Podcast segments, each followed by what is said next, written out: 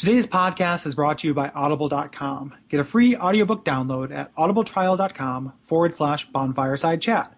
Over 100,000 titles to choose from for your iPhone, Android, Kindle, or MP3 player. So many books you'll go mad!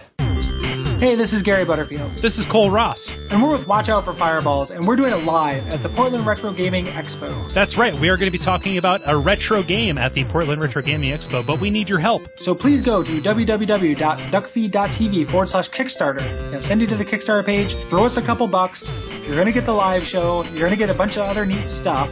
And we, we're not ready to announce it yet. We promise you're going to like the game that we're going to do, and uh, we'd really appreciate it. So once again, that is duckfeed.tv slash Kickstarter, and uh, you'll enjoy the thing. You'll enjoy the thing.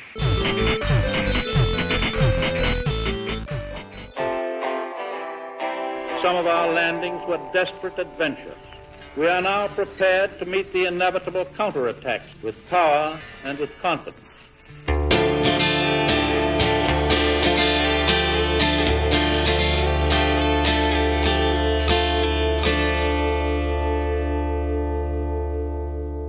A great pool of knowledge, the fruits of superior wisdom, and an unquenchable desire for the truth. Some would say Seath had an unsound fixation, but his work is a beautiful, invaluable resource. All progress demands sacrifice. My name is Gary Butterfield. My name is Kole Ross. And I'm Dennis Furia. And you're listening to Bonfireside Chat, an undead favorite. And this week we are talking about the Duke's Archives and the Crystal Caves. And as you heard, we have Dennis Furia on the line here. Dennis, tell us a little, little bit about yourself. Sure. Um, me and Kole do a, a, little podcast called The Level together. Um, got started under a different name way back in college and has kind of uh, refused to die, I guess we'll say. It's it, it's but, it's uh, a true undead. like no matter what wounds happen to that podcast, they instantly heal. Yes. Oh so. yes, yes.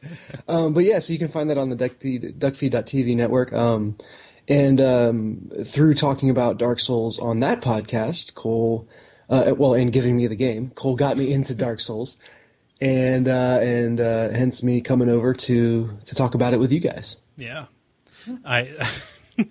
it was the most selfish Christmas gift ever because I just I showed up at your house like you know Ben was there. It's like, hey guys, Merry Christmas! I gave each of you a copy of the game. yeah, I, I remember it being really well timed because I was I was just on the verge. You had been talking about it so much that I was like, and I knew Christmas break was coming up, and I'm like, you know, I'm gonna have extra time. Maybe I should just go out and get it. And then, like, you sensed my my the weakness in my resolve, and you showed up with the game because because before that I was dead set against playing this game. Yeah, because you really really didn't like Demon Souls. Uh, yeah, I hardcore rage quit Demon Souls. Like, I think you hardcore rage quit you, you hardcore rage quit Demon Souls after like playing eighty percent of it. I think something like that. Wow. And, yeah, where where are the what's the equivalent to Blight Town, and how far into the game is that? the Valley of Defilement. Yes. And it, yeah, it's any percentage in, but oh boy. Well, yeah. yeah, yeah I, but following the natural progression I'd gotten there, and um, just I, I, remember the descent into that being particularly rife with um, with camera issues and with you know poison, and I can't remember if that has curse yeah. as well, but just all well, kinds of yeah. shit, yeah, and that, literally that... all kinds of shit, and. thinking I, I, don't have to put up with this anymore. And after getting you know poisoned and killed by something I couldn't see for the thirtieth time, I uh, probably closer to throwing my controller the, uh, uh, then than at any point uh, playing any other video game. But yeah. anyway, I, you know, I kind of took a shame, you know, fool me once, shame on you, fool me twice, shame on me approach to Dark Souls until uh, Kole broke me down and got me to play it again. Wait, can I, I want to ask? Um, that's interesting because uh, I, yeah. I, didn't know about your history with the spiritual predecessor to this. Oh yeah. yeah. Um, how how far are you in Dark Souls now? Have you got through the game? Are you as far? You know, are you just getting through Dukes? Or? Yeah, no, no. I, I've beaten it, and I'm I'm one and a half times through it. Um, so my first character, I did. Uh, my general uh, heuristic for games is pick the heavy class, pick the range class, and then kind of the generalist class. So I, I just went with the biggest and hardest hitting weapons I could find mm-hmm. uh, my first time through, which was really, really interesting. And you guys have talked about how really you can play Dark Souls any way you want if you're willing to build up that particular skill set. Mm-hmm. Uh, so I played through the first time with the Great Club and then the Demon's Great Axe. um, the entire game, which was awesome. Uh, and then my second time through now, I am doing a kind of the opposite lightest build I can, and doing all daggers and magic. Cool. Yeah. Yep. Yeah, the the uh, that's the, the exact same weapon combo I use for my um my strength character. Uh, I do my no shield guy, and that's my favorite. I think I've decided that's my the most fun I've had with the game is is no shield but a really big huge fuck you weapon. Yeah, Is is you super guys were fun. talking about dual wielding. Uh, the, I think it was last episode, and uh, I just got this idea of someone running around with the gi- giant great axe, demon's great axe in either hand. Yeah. And uh, Yeah, we were talking about doing was- the two Smough's hammers, like New Yeah. Game Yes. Plus. Yeah, that would be unbelievable. John Henry was like- a steel driving man. I have, I have not, I have not done any like theme characters. I haven't really done much invading, but I think that's where I'd start. I, like, is it possible? So with 99 strength, can you can you achieve that? you can do it with uh, I think the I think you need 50 strength for Smo- to one hand Smough's hammer, Okay, so and that, you don't need additional strength to put a weapon in your extra hand. Oh yeah, yeah. So uh, 50 strength will do it, Mm-hmm. um, and you can you can definitely make that happen. You just have to get through New Game Plus um, up through there, which like always ends up losing interest for me. But it would be that would, I would like to see it. Not, Right. not even because you the the the demons drop multiple great axes. Yeah, if you want to do the the great axe rather than like Smough's hammer, I think is the like the Oh, biggest. Like right, they right, would right, clip yeah. into each other. like, Yeah, it would be yeah. ridiculous. Like you would look you would look un, unreasonable at Yeah, that point. yeah. That's what I was thinking. Like, it would be astonishing if they had animated them in such a way that you could swing them without them clipping, but that is Yeah, I not would- the case. I'd be surprised. Everything clips. Yeah, yeah. Um, Like, yeah, if you wear Logan's hat, every you're just going to have to deal with everything clipping through it. yeah, Yeah. yeah, yeah. Tons of clipping. Yeah. Cool. But uh, but but that raises kind of like one of these things. Like a lot of the feedback that I've been getting recently on the uh, on the on the contact page has been people who either gave Dark Souls a shot but didn't like it, or were like outright opposed, like, "Oh man, I hate that thing." But somehow they listened, and like the, our enthusiasm, like all of the people who come on here, the enthusiasm, like collectively overcame that block. Oh yeah. So- Well, here's here's my theory on why I didn't like Demon Souls. I had GameFly at the time, and I had gotten it out through GameFly, so I was under time pressure to finish it. And if there is any set of games that punishes rushing more, uh, I can't think of it. You know, this this Yeah. game hardcore just will will punish you for uh, for trying to rush through it. And um and I think I think that's what got me. If I had if I had just bought it and played it on my own time, I I might have been introducing Kole to Dark Souls instead of the other way around. Right. we, we run into that all the time with watch out for fireballs like for for the for this podcast we have a relatively small uh, area to get through every two weeks but with the uh, with watch out for fireballs we're always running into games that you know we're kind of having a little bit of a compromise experience uh, just because the uh, you know because we only have two weeks to play it i definitely understand that um, yeah so I'd be I'd be interested to see if what would happen if you revisited Demon Souls like you know, I mean, we'll talk about it at length when we get to it, but it's like I don't think it is as good. But there's there's a there's a lot of uniqueness to it, including the final boss of the Valley of Defilement is like an excellent end boss. Like it's so Really? good. Yeah, it's it's really like the the third area of that is really really like I really like that encounter, and uh, you know, so there's some there's some goodness to be had. Um, but I, the Valley of Defilement's fucking bullshit. Did you get to part two of it? 'Cause part Uh, two is what- worse, my friend. Oh Like- God, no! I, like, I what- I never got past the part where you were descending, so I don't know if that gives you any sort of clue. Yeah, Um, you get, I- you get to the swamp floor, and it is it's Oh, excruciating. so Well, good. I'm I'm I'm glad I bailed before it got truly bad. I, I've got it downloaded on my PS3 because it was free on uh, PS Plus a couple weeks back. Um, so I, it's there, waiting for me to waiting for me to play it. We'll see what happens. cool. Cool. Yeah. Um, what did we do last time on this this particular show, Kole? So last time we solved the remaining mysteries of Darkroot and vanquished the four kings in the abyss below the flooded ruins of New Londo.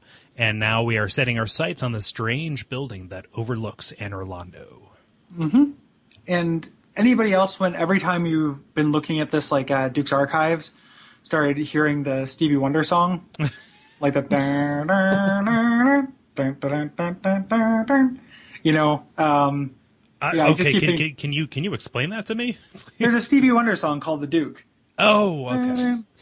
There we um, go. And I kept like the, the whole oh, time I was playing this, I kept my head. no, I, I, I, just kept thinking of this. You've heard the song I bet. Like it's a pretty yeah, popular yeah. song, but I just kept hearing like you know, making up words about Seath the Scaleless to that in my head. They're not clever or anything, but just like Scaleless all over. Like, um, I don't know. That, But every time I read the Duke's Archives, I think of that Stevie Wonder song. Yeah. I think of the John Goodman movie, The Duke of Earl. Are you thinking of King Ralph? King Ralph, there we go. Yeah, that had the song in it, though. Yeah. Yeah. There we go. Okay. There's It's some real, like um, some real like alchemy there that I knew exactly by the Duke of Earl. I was like, oh, you mean King Ralph? The, the, the John Goodman's you know movie from like 1994. That was you know the worst flop of his career. Yeah, Rep. Yep. Yeah. So okay. there, there is a um, a song about Anor Londo done in the style style of uh, Desperado. Yeah, yeah. Yeah. Justin Phenomenal. McElroy did. Yeah, Yeah. yep, yeah. It's that's pretty good. So I, I imagine you could you know fit something together. Mm-hmm. There seems to be a market for that sort of thing. Let's talk about the Duke. Yeah. it's, it's a good song, man. um, yeah. So, so every uh, episode we we try to come up with a thesis for the area, and uh, Dennis actually came up with this one. Um, and he said the, the thesis, and uh, you know, and we all kind of came to it just in different phrasings because I think it's you know pretty common. And there's uh, nothing is sacred, um, because this uh, this is the area that breaks some rules. right. Yeah, this is you, you described that moment of losing all hope. Um, you, you said when you fought the Four Kings, I came here before I fought the Four Kings, and just repeatedly, again and again, it does these giant fuck yous that just break the rules of the game and are very clearly like, oh, no, we're not going to give you any refuge or anything to count on. And that's where I kind of hit hit bottom, as, Yeah. as it were. Right. Mm-hmm. Yeah, it's funny Um, that you describe that as losing all hope because you know it's actually like losing all attachment. Yeah, Yeah. yeah. Yeah. But uh, Going hollow. going hollow. Um, but luckily you didn't go hollow through through uh, through this area. Yeah. Lore wise, uh, this is this is the the dukedom of Seath the Scaleless, who we've talked about a lot on the show. Like, Right. this is, he is a mover and shaker in the world. Um, he's an eternal dragon. He betrayed his kind during the fight with Gwyn, um, as as is revealed in the intro. And uh, because of him helping out against the dragons, he was given uh, this archive overlooking Anor Londo as a place to conduct his research into the scales' immor- immortality. Um, he was not immortal um, because he doesn't have the scales, and uh, obviously that was a big, you know, uh, bug in his craw, Right. and uh, he wants to remedy that. Yeah. Um, and the the whole nothing is sacred thing actually ties into the lore as well because he is a mad scientist. Like he is somebody who Yes. is uh, twisting and perverting the the, the, the the rules of nature in order to uh, um, you know make up for the fact that he's going to die eventually, right? Yeah, which was a real classic like horror and science fiction trope, Yeah. right? Like mortality forces people to do terrible things. Yeah. and we've been seeing the the evidence of that throughout the entire game up to this point. Um, and we're going to see a whole lot more of it here. Yeah. you know, there's a, there's a lot of kind of atrocity t- style stuff um, here, and it's kind of uh, it's kind of interesting because we don't know exactly when this happened because there's definitely you know he doesn't didn't start out bug nuts crazy No, right? Like the the method that he has found to go crazy or, or to to uh, to become immortal is a is an item called the primordial crystal, and uh, it's you know it, and researching has caused him to go insane. Right. You know? He, he uh like th- this this primordial crystal, at least according to Big Hat Logan, is actually a relic from the ancient times. Like Yeah. this was this was brought forward with him, and either it, it granted him that surrogate like lich immortality from the beginning, or he figured out how to you know harness that power out of it. Mm-hmm. Yeah. Um, be, because of this research, uh, there's kind of this area is being corrupted. So there's these kind of crystal outgrowth from this this central um, you know primor- primordial crystal. And something I just thought of while reading this paragraph is that it kind of parallels uh, the way uh, Oolacile is corrupted. And- like and- this, you know, this theme of corruption and, and kind of spreading. Well, it's pretty much everything. Like all of these final areas, and this this is an awesome kind of like symmetry uh, to all these places. Like you are venturing into the heart of something that is really, really wrong and is affecting the area around it. So, um, you know, to Oolacile, uh, to to to a, to a huge extent, that is definitely true. But think about um, you know Lost Izalith, which was a city. That was lost Yeah. to the chaos, right? Think about Yeah. New Londo, which is you know Oolacile Mark One, right? Right. Think about um, you know the tomb of the giants which just like no you know it's so hopeless that no light can escape it's like Right. these it's like these different forces and lost Izalith it's it's chaos in uh new londo it's you know the dark um and here it's this kind of like sorcery like order run amok right energy, Right. energy that is just coalescing uh into these crystals that's like corrupting everything so really, Right. the whole thing is just an allegory for uh, the Dark Crystal by Jim Henson. Yeah. These are all the dark crystals that come out. That whole bit about the idea, like, so two things real quick. Like, one is that I don't know if I think of uh, like Tomb of the Giants that way, but that kind of works anyway because like one of the that area, and we'll talk about it, feels a little bit different than all these areas. Nito feels a little bit different Yeah, than these people, and like since he is just kind of like a god of death, like he's neutral, he's a faction leader, right. You know he's not uh, in any way villainous unlike the rest of these things we're, we're taking on. And uh, that kind of plays with you know the whole idea of him maybe originally going to be in the painted world. Right. maybe that area was kind of compromised thematically early on um, the other thing too though when you talk about this being like order out of control like i really like that because a crystal you know is essentially like a math equation like Right. it is it is geometry um, kind of taking over so contrasting this with like the formless black goo that comes out of the abyss is a really neat idea. yeah Um, and And neither the are more highest and lowest desirable. points in the game, right? Yeah, yeah, it is. Yeah. It is the highest point in the game. Mm-hmm. Yeah, well, Yeah. whereas all of the other ones are real, real low. Is Tomb of the Giants lower than Lost Izalith? Um, no, Tomb of the Giants overlooks Lost Izalith. Oh, okay, okay. yeah, Tomb of the Giants overlooks um, Los Izalith, but then when you go further down, it overlooks uh, uh, the Great, or not the Great Hollow, um, Ash Lake? Yeah, you see Oh, the side of you, you see the side of uh, of the Great Hollow from Yeah. out there. Yeah, Huh. yeah, Interesting. The the other thing I like, just kind of as we're touching on the lore of this area, is is kind of insanity as the ultimate pragmatism.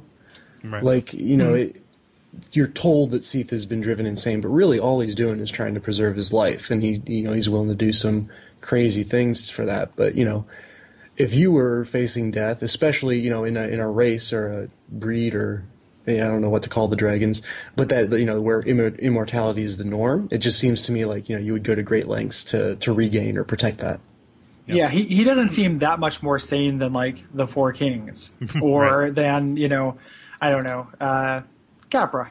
Like I mean, they're all like I mean, they're all they're all seem pretty bug nuts at this point, other than like uh, uh, Quelaag.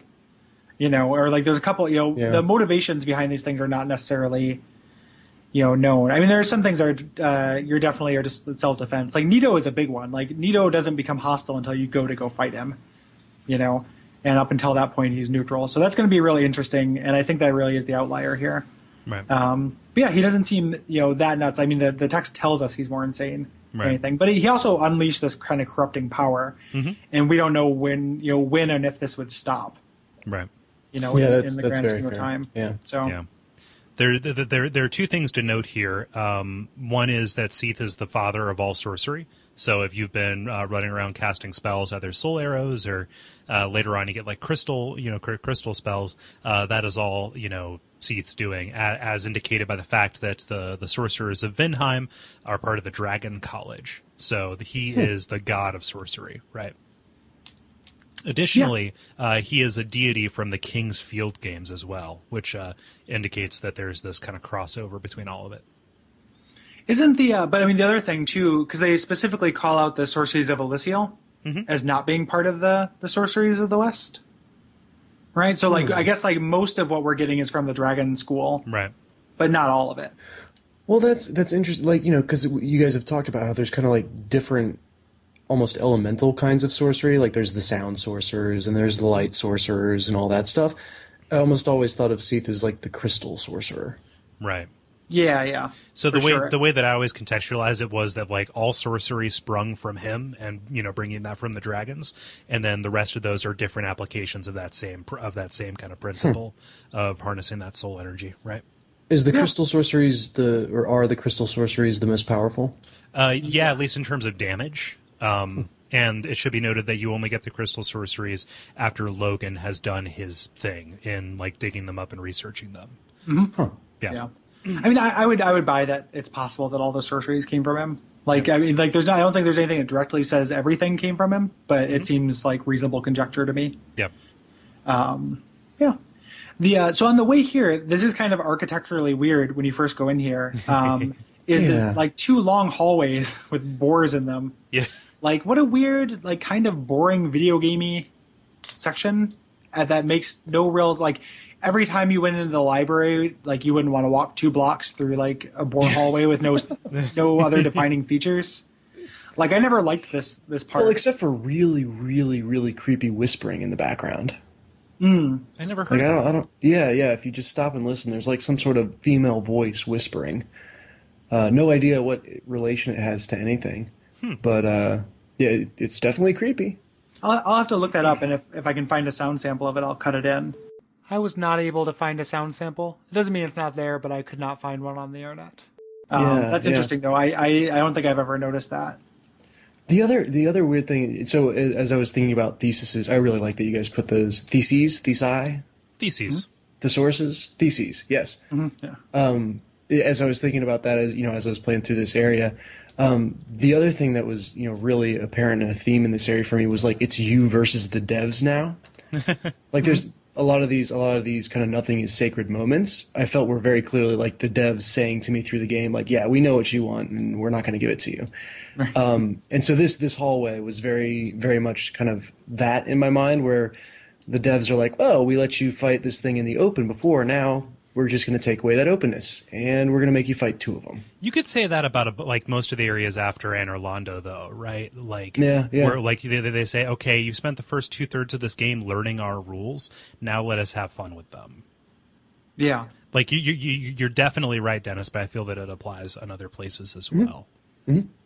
The hallways, though, are definitely, like you said, feel very gamey. Yeah, they, they also changed the changed the board. So the one that you fight outside the parish, uh, you can backstab it. You can you can stick it up the pooper.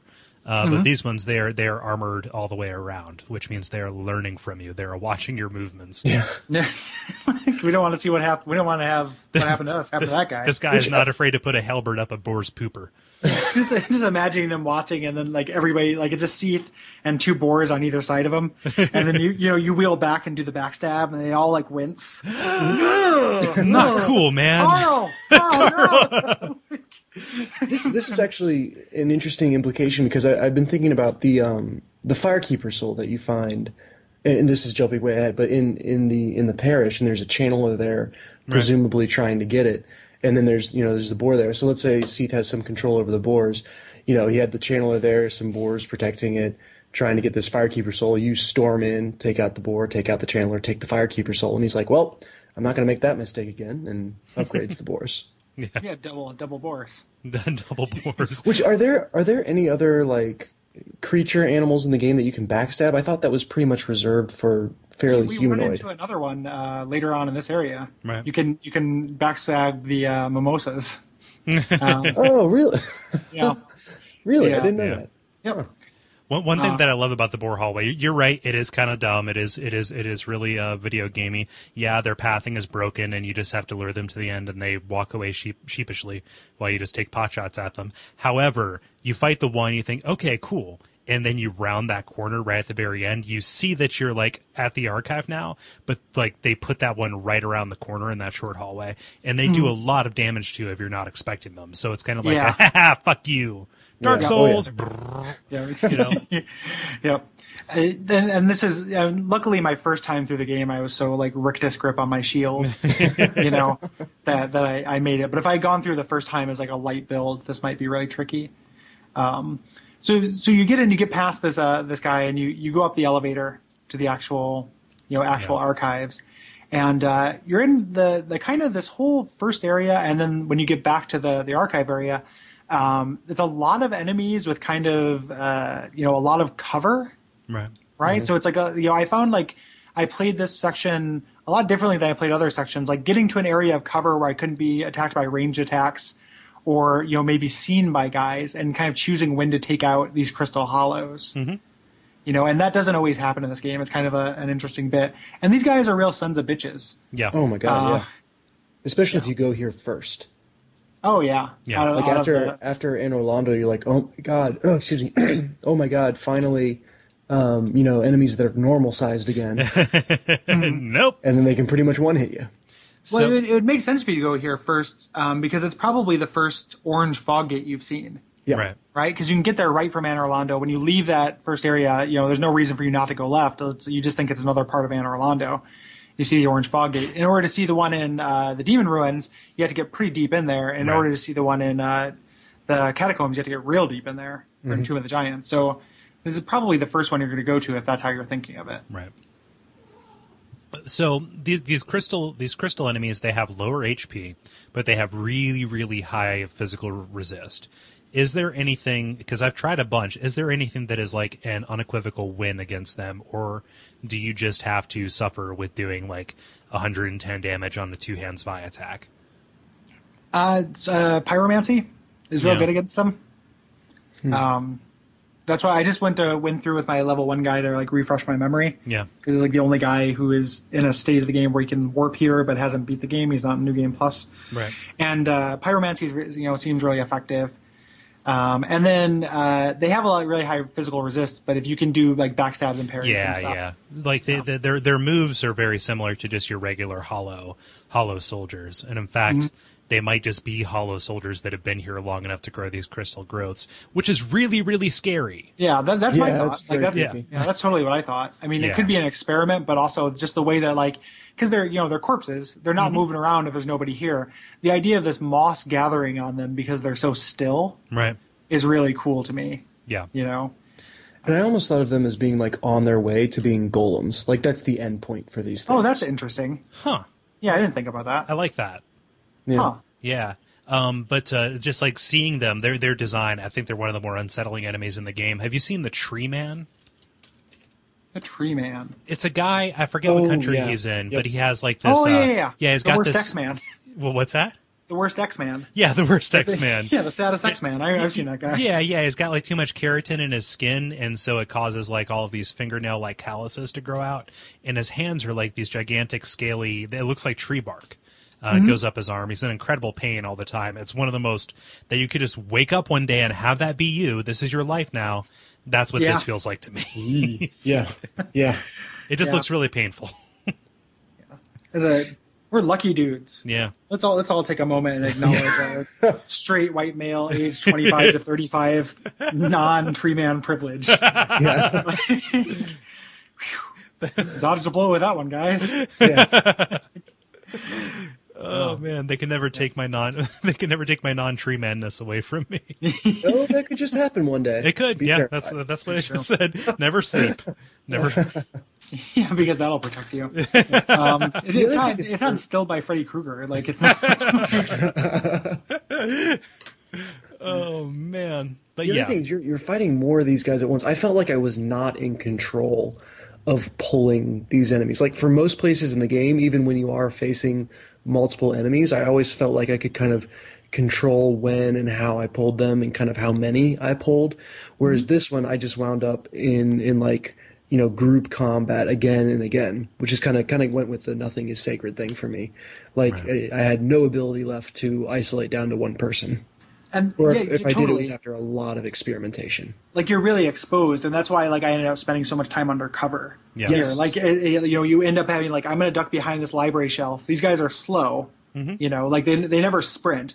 They can kind of dive attack you, but if they're not close to you, you can kind of get them to trickle in. But when you first get in there, you're you're totally exposed. Like you know, the the guy to your left sees you immediately. The kind of like fuck you ambush guy. Mm-hmm. You know, there's a guy in front of you. There's an archer in front of you, and like those fucking archers, man. Like Yeah. so, crystal bows do a lot of damage, and their shots track. Yeah, which is just Oh, the God. worst. Yeah. Yeah, again, you know, just another one of these rules that's that's being broken, you know, in this area.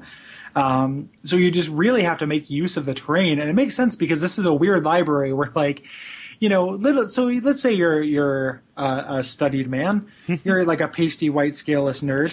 How many astrolabes do you think you need? One, two.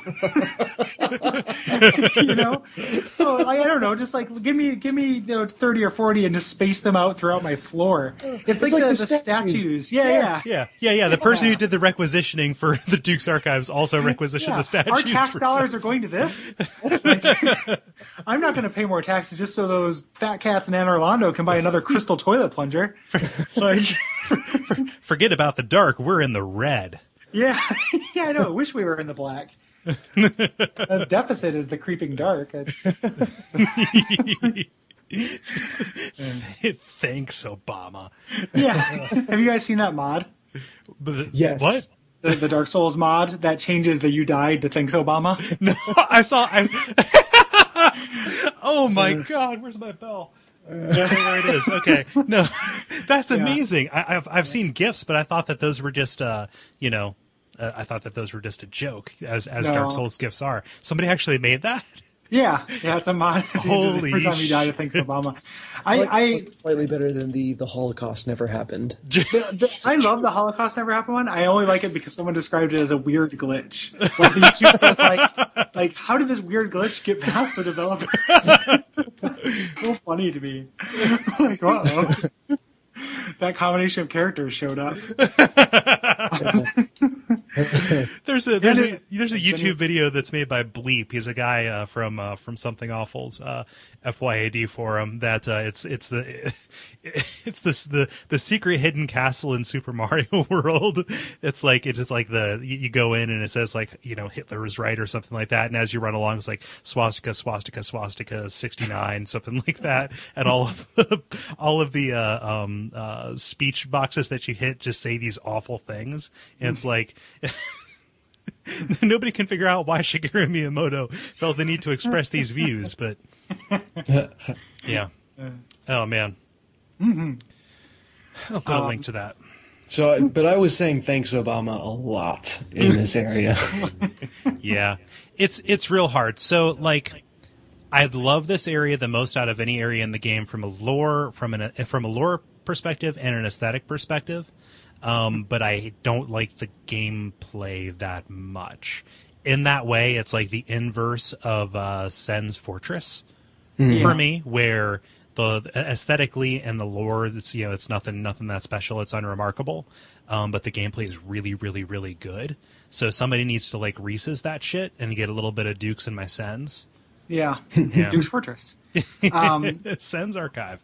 like yeah it, it's like I, I think that um the gameplay here the worst thing i can say about it is like it doesn't other than just mass like it doesn't introduce that much new to Mm-hmm. Right. it other than just like numbers Right. And So, like, enemies you're- that freaking teleport away before you can kill them. yeah yeah like having to deal with multiple channelers uh, in a row and but you know who have that kind of kind of power and you're getting peppered all the time with ranged attacks Yeah. during here so it's like it really kind of is like the area that's about cover Yeah.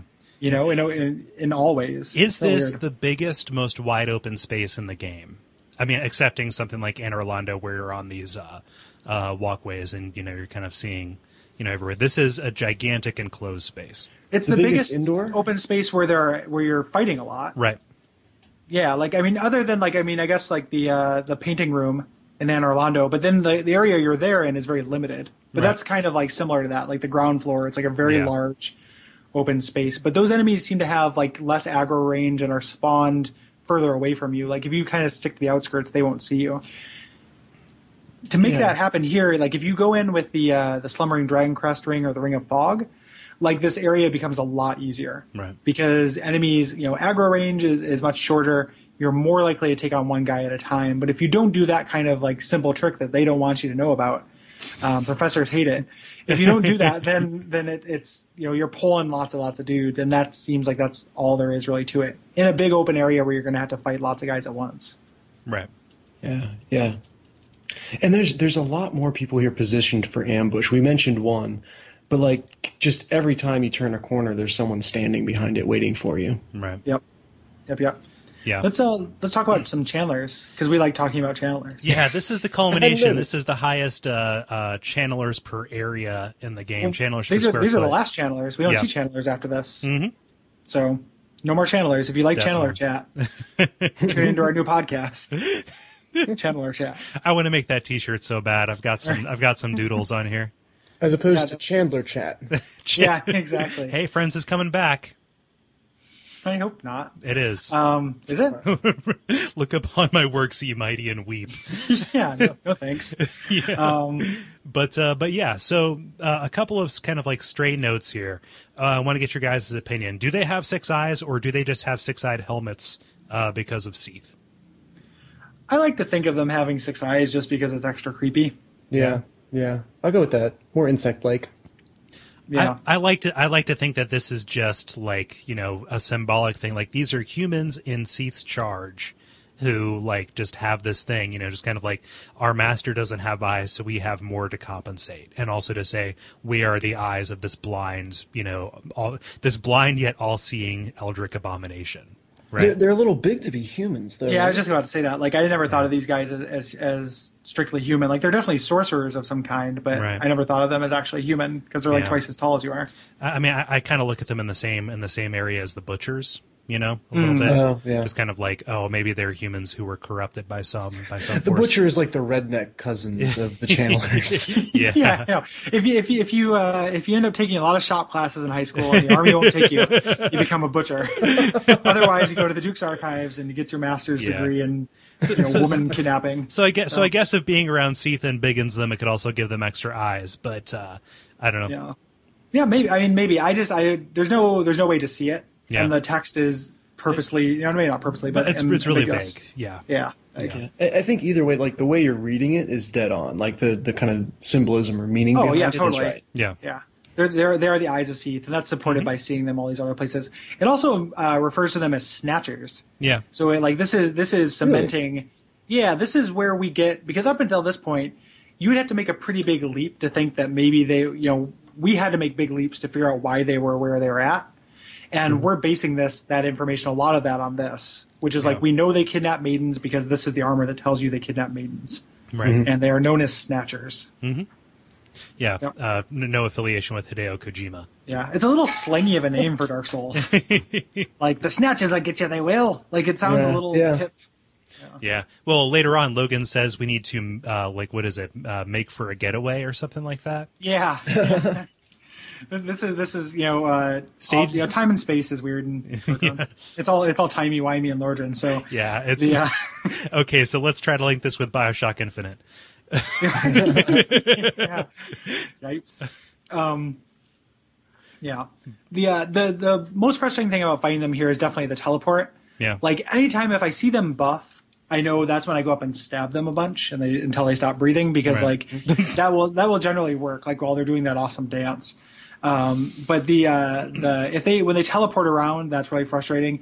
And we talked about it before. Like, there's not tons of like. There's one really good magic resist shield, and then a whole world of like, or I mean, two because Havel's too. But then there's Right. like a whole world of like pretty shitty magic resist shields. So those magic missiles are going to be serious. Um, and like when I feel like once you get up close to these guys, if they don't teleport, like you're pretty much okay. Like they're not too bad melee wise. Mm-hmm. But when they teleport away just to pepper you with more missiles, that can be really fucking infuriating. Yeah. Yeah. You can also get it- caught off guard because they respawn here as well. Yeah. Which Yeah. means if you want a trident, like this is your this is your area. But there's no, you know, real good bonfire for running up to them. You can do it from the second bonfire we run in or I guess it's th- this area is rich in bonfires, man. Yeah. The uh, the third bonfire you run into, but you still have to go through quite a bit in order to get those uh get to those guys. Is it the trident that gives you the dance? I was I, I saw the full dance for the first time watching a YouTube video earlier today, Yeah, and it's, it's- freaking it- awesome. It's the R two, um, and it actually does buff uh, people around you. How badass is that? I, I- I like that. I like that touch a lot. There's a there's a YouTube you got to watch. Um, I think if you search like Dark Souls Young Turks, Okay. uh, that Rod Stewart song. There's a really fun video of like a Chandler party. that I, I like a whole lot. A whole bunch of people dressed up as Chandlers. Yeah. Chandler dancing. Lay down prism stones. to, Yeah, made like a techno techno dance floor. yeah, Um, all of that stuff. yeah, So you, so you get past the this uh, the one channeler here um, through this room full of astrolabes. You may notice a, uh, uh treasure treasure chest on top of a bookshelf.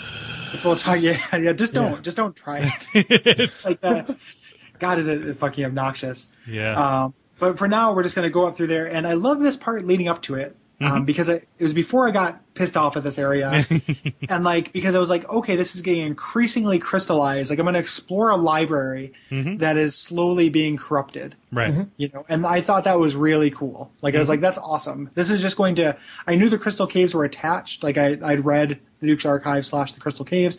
I didn't think they'd be a separate area. I thought that the, the you'd be exploring hallways of a library that had been encrusted over Right. with this stuff. That's what i was expecting. Um, you run into a crystal knight on the way up here who has who's bereft of significance? Like, do we know anything about this dude? Yeah, I was going to ask. I've seen him referred to as the Crystal General. I just he he he's kind of like a NPC. Um, you know, he, he he has a different move set than the regular guys. I think.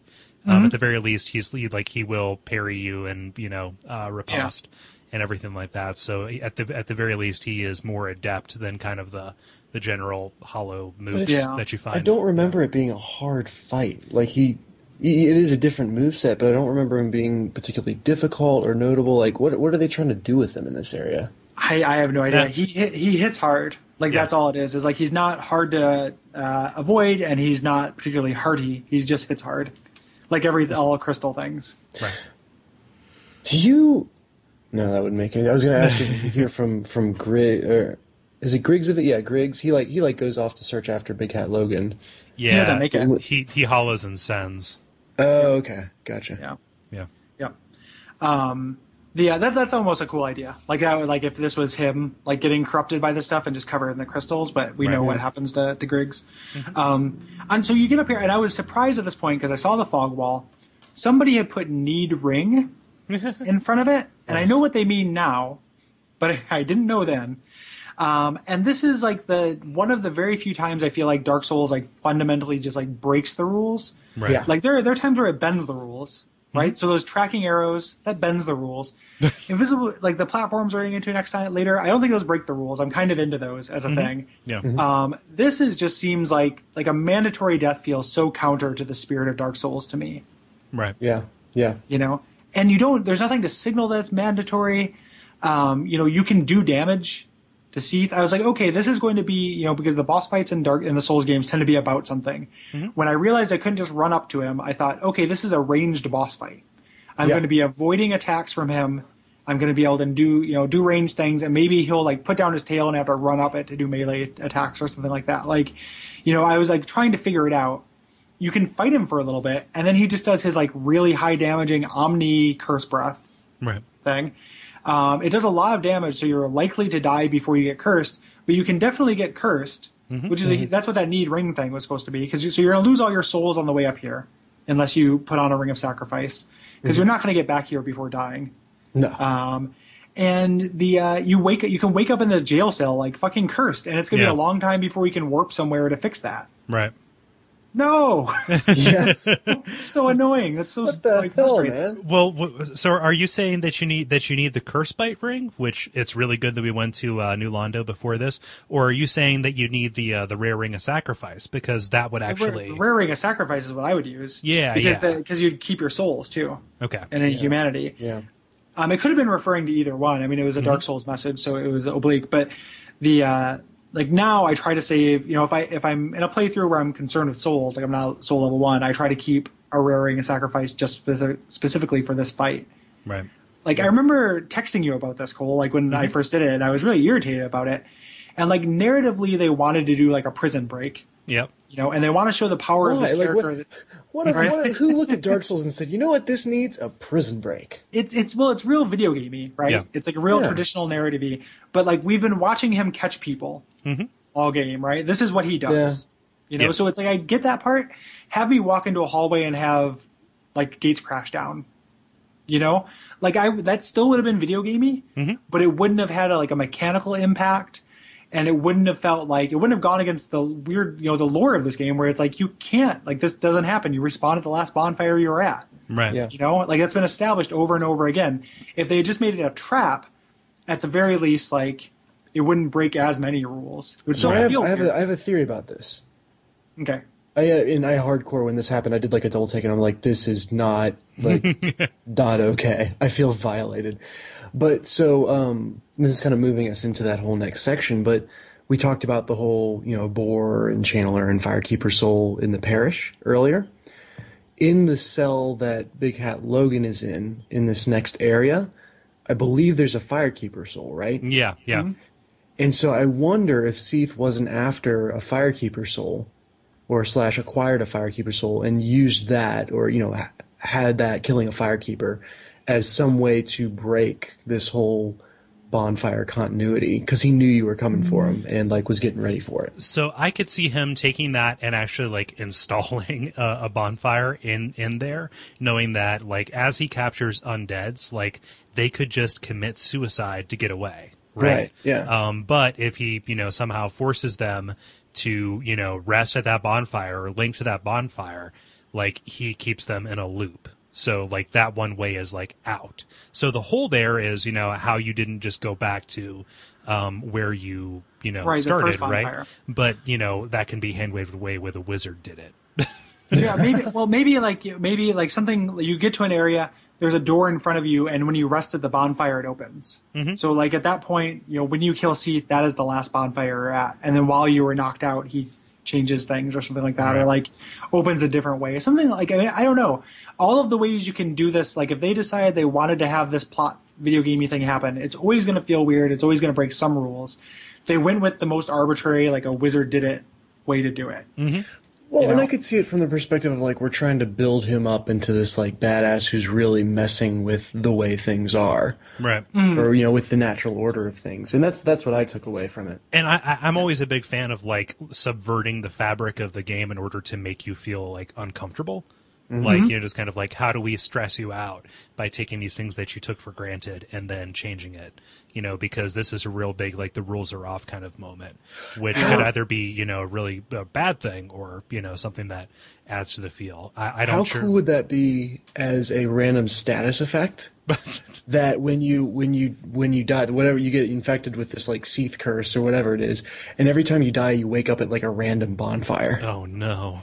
It, it- when you could warp, it would be Right. it would Oh, be yeah, like yes. trivial. Well, the other thing too is like what what would that would do would be annoying. Yeah. You know, like it's a cool idea, but it would be even before you could warp, you'd be like, okay, well, I have to walk through here.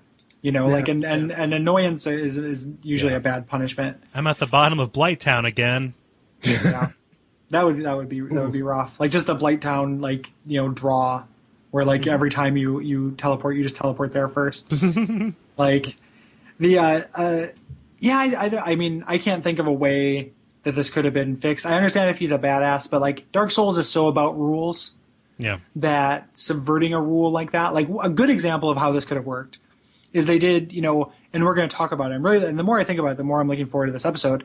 Is like in the catacombs and Tomb of the Giants, like mm-hmm. catacombs, the the intentional way. No one ever feels like dealing with this, but the I feel like one way they intended for this was to be a pretty challenging area you can do early on. Where the whole point is you have to get to these key enemies mm-hmm. before everyone else they die. So that's taking something, you know, you've been going one by one through things slowly and mm-hmm. methodically. You can't do that there. So they're taking away like a play style. Right. Same thing with Tomb of the Giants, even though we're going to get around this too by going and getting the Sunlight Maggot. But the idea being that, like, okay, you have to hold a lantern. You can't use a shield for this area. So it changes your play style. It doesn't change, like, the fundamental rules of the Yeah. game.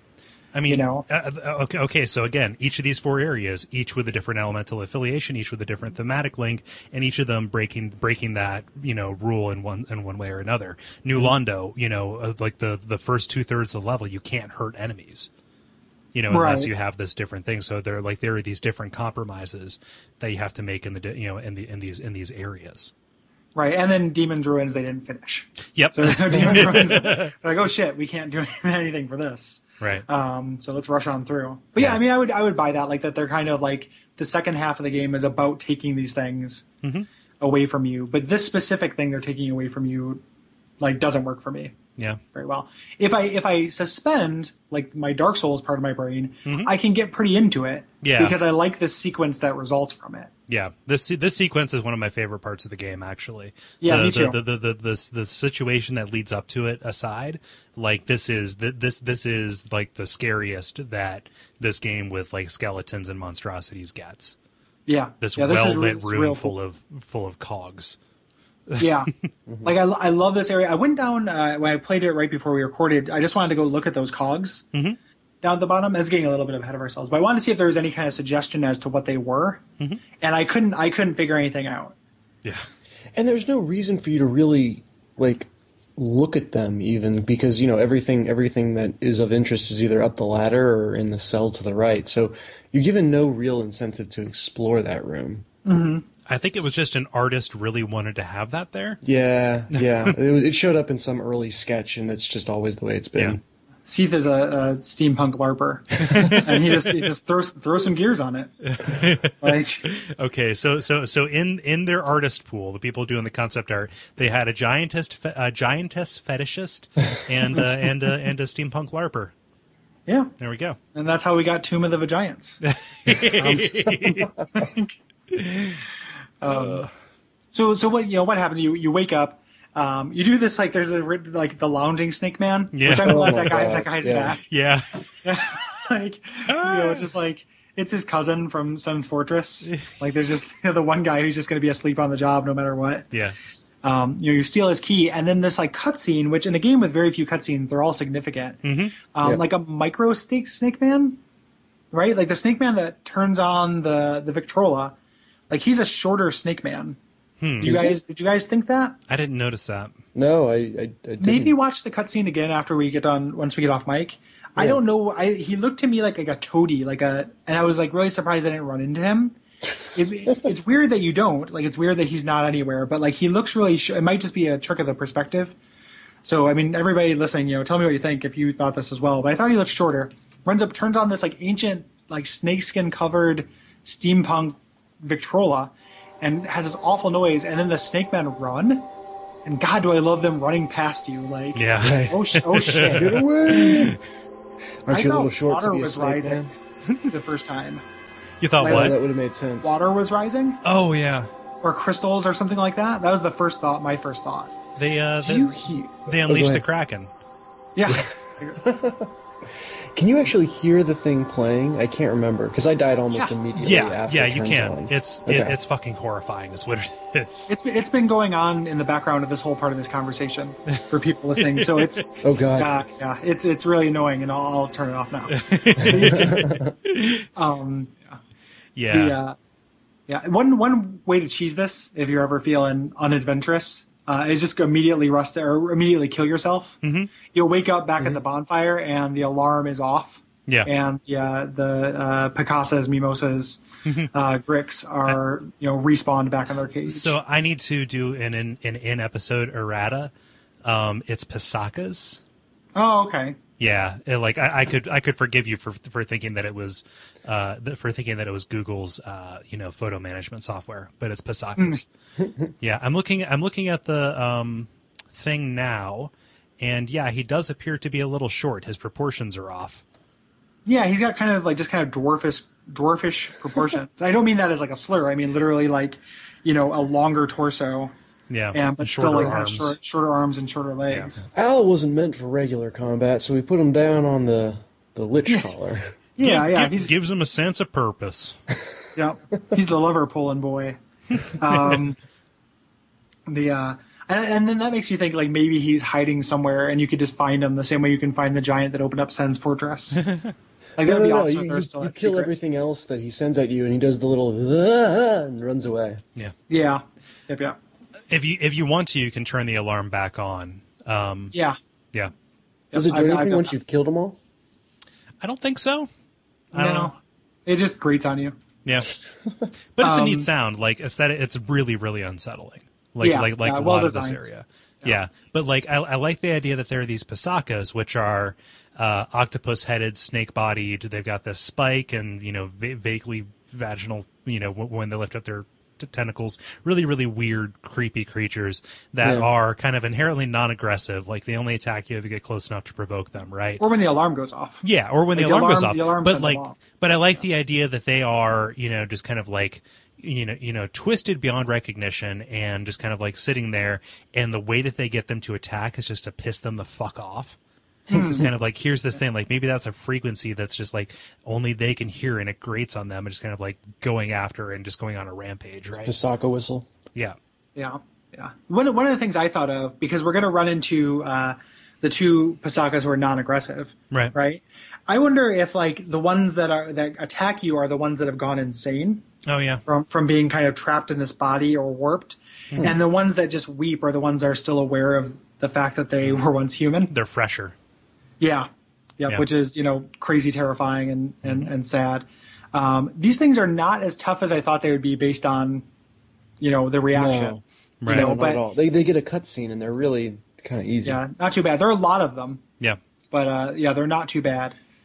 And it's interesting you mentioned that weeping. I was really weirded out the first time I went through. Somehow I missed freeing Big Hat Logan from Sens, so he never showed up down here in Mm-hmm. my first playthrough. Um, and I heard that weeping, and I always assumed it was someone like back in the cell that all these things were um, defending. Yeah. And then I, I finished clearing them out and couldn't find this person. And the only and then there was that firekeeper soul in the cell. Yeah. And like so the maybe it was like ghost weeping or something like yeah, that. but- right. Yeah. And I, that's the only conclusion I could make is that Yeah. either either that or like I had accidentally like taken something out with my gigantic axe or I I guess club at that point, Right. uh, unintentionally. Yeah. The, the the two that weep, their big sister and little sister is what they're referred to um, as, and they also drop uh, miracles from the Princess Guard. Uh, yeah, they're option. members of the Princess Guard. Yeah, Like they're they're like her handmaidens or something like that. Like it Yeah. says something in the miracle descriptions. right. Um, there were ones, uh, you know. So that's that's this is what happens when when Seath kidnaps a maiden. This is what would have happened to Dusk. Do you see what happens right? later? Uh, yeah, yeah. Yeah, is, this is what happens when you when you find a stranger in the Alps. um, like you, you put him in a gold, you turn him into a, a mimosa. Um, the uh, so these yeah super creeps. Mm-hmm. Um, you find Big Hat Logan here. He's been captured again because this is what he does, Yep. and uh, he wants you to do a jailbreak yeah. He he he. So so like a, a lot of his dialogue up until you know he finally does lose his mind indicates that he's not very well balanced. Like when he's uh when when when he's uh, trapped in the cell in Sens or the or the hanging cage, you know, he says like my mind is melting from like the lack Yeah. of something to do. Yeah. And then here he says, "Oh, it's so something something. Uh, these books, you know, like r- you know, so close but so far away. You know, locked Yeah. behind locked locked behind these bars. I just I I, I like Big Hat Logan's character so much because of Yeah. those like hints, right? It is, and, and I say this all the time. Um, it is overtly Lovecraftian. Yeah. like the idea of yeah the idea of and this whole area is with the with the uh uh Pasakas, which are, are pretty much Gricks, D and D Gricks. I want I don't want Levi to attack me, so I need to mention that. Um, they're, they're pretty much D and D Gricks. Um, but though with those creatures and with this whole storyline of like the pursuit of knowledge being a corrupting force as opposed to an enlightening one, and and Big Hat Logan is essentially a Lovecraftian protagonist, Right. Right? Like he's Herbert West, and and he is you know uh, pursuing knowledge at the risk of his own sanity, at the, own, the risk of his own you know breaking his own brain.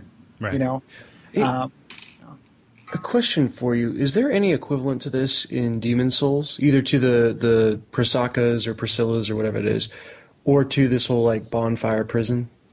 Um, no, there's no there's nothing that like breaks the rules like that in Demon's Souls that I recall. Um, there are not there are not uh, Picasso, or Pasakas. There is like a prison area where there are non-aggressive like hollows, essentially, and prison guards that actually kind of bear a little bit of a resemblance to these things, just in the face that they the fact they have tentacle faces Right.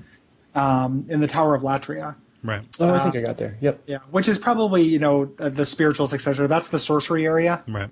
For. And uh, you and want to talk about a Cthulhu reference? Yeah, yeah, yeah. that, that that area is also overtly Lovecraftian. Like this is the this is the spiritual successor successor to that area. At least this first part. Yeah. So Yep. Yep. Um, I'm trying to think here. So you get a key You get from the- uh, from the the record player behind the the DJ. Yeah. And uh, and and we talked to Big Hat Logan. He wants you to get him out. You're not going to get the key for a little bit. Right. Um, and uh, so you go back up, and now you're you're making your jailbreak, and you get back into the uh, the area that's I guess behind it's behind where you fought Seath. It's Right? oh, okay. So so you know where you got on the elevator to head up.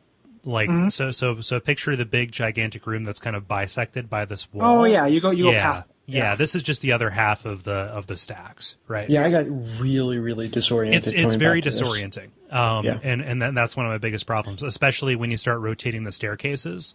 yeah. Oh yeah, Yeah. It's really simple. Like I can Mm-hmm. do it in 45 seconds now, Yeah. but the first time, the fact that everything looked the same, and the fact that you're constantly getting harried by channelers you can't. There's that one channeler Yeah. you can't get to. Yeah. So he's just dropping magic missiles at you, and uh, you can't like sit down and be methodical the way that I would want to in Right. this area.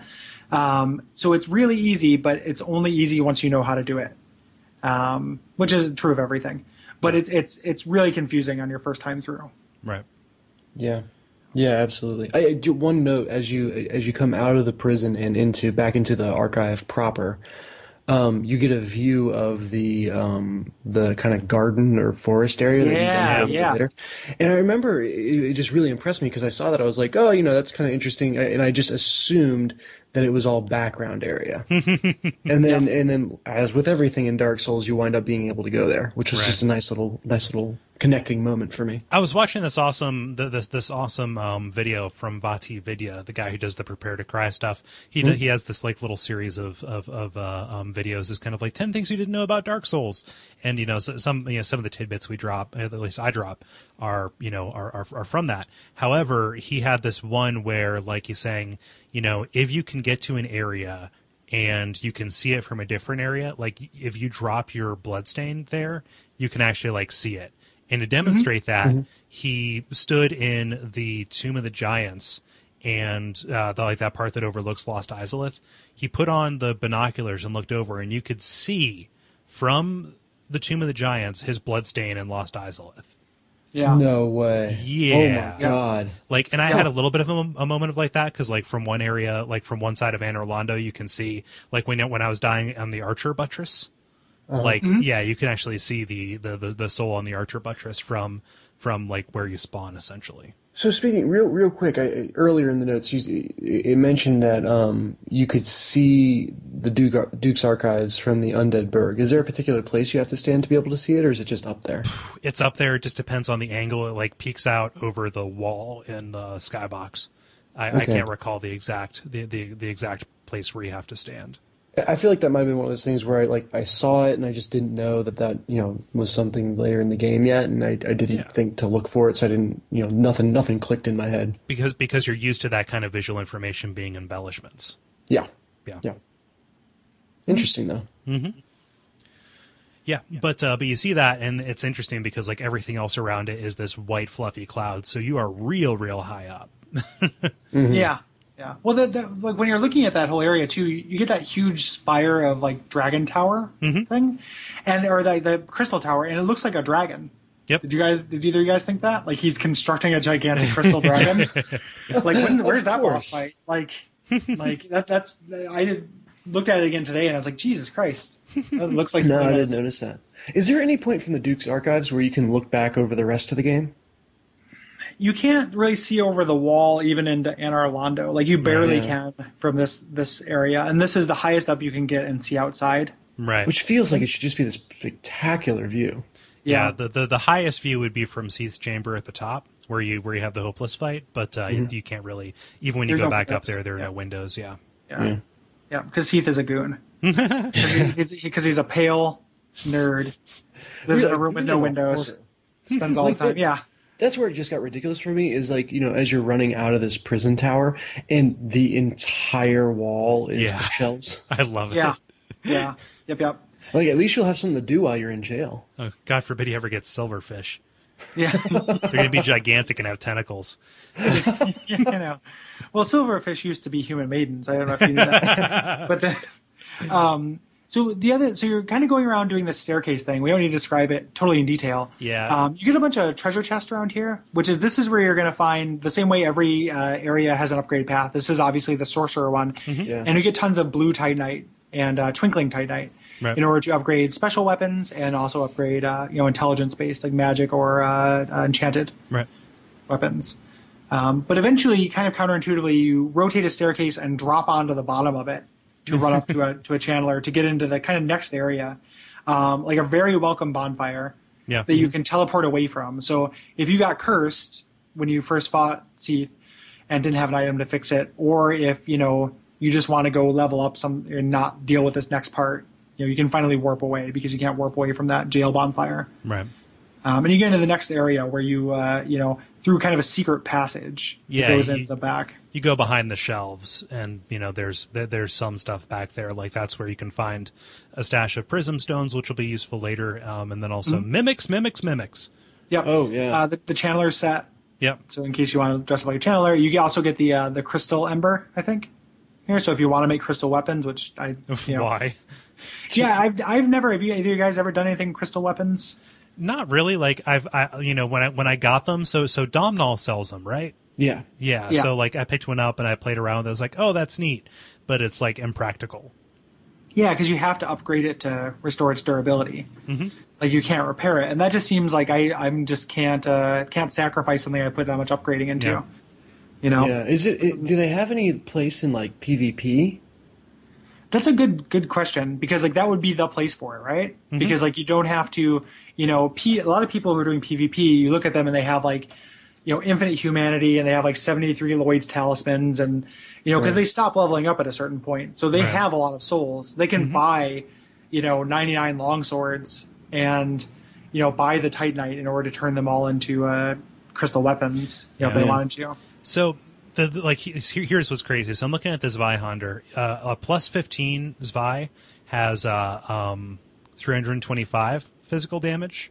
Um, but a plus five crystal Zwei has um, 351 physical damage with the same scaling. Yeah.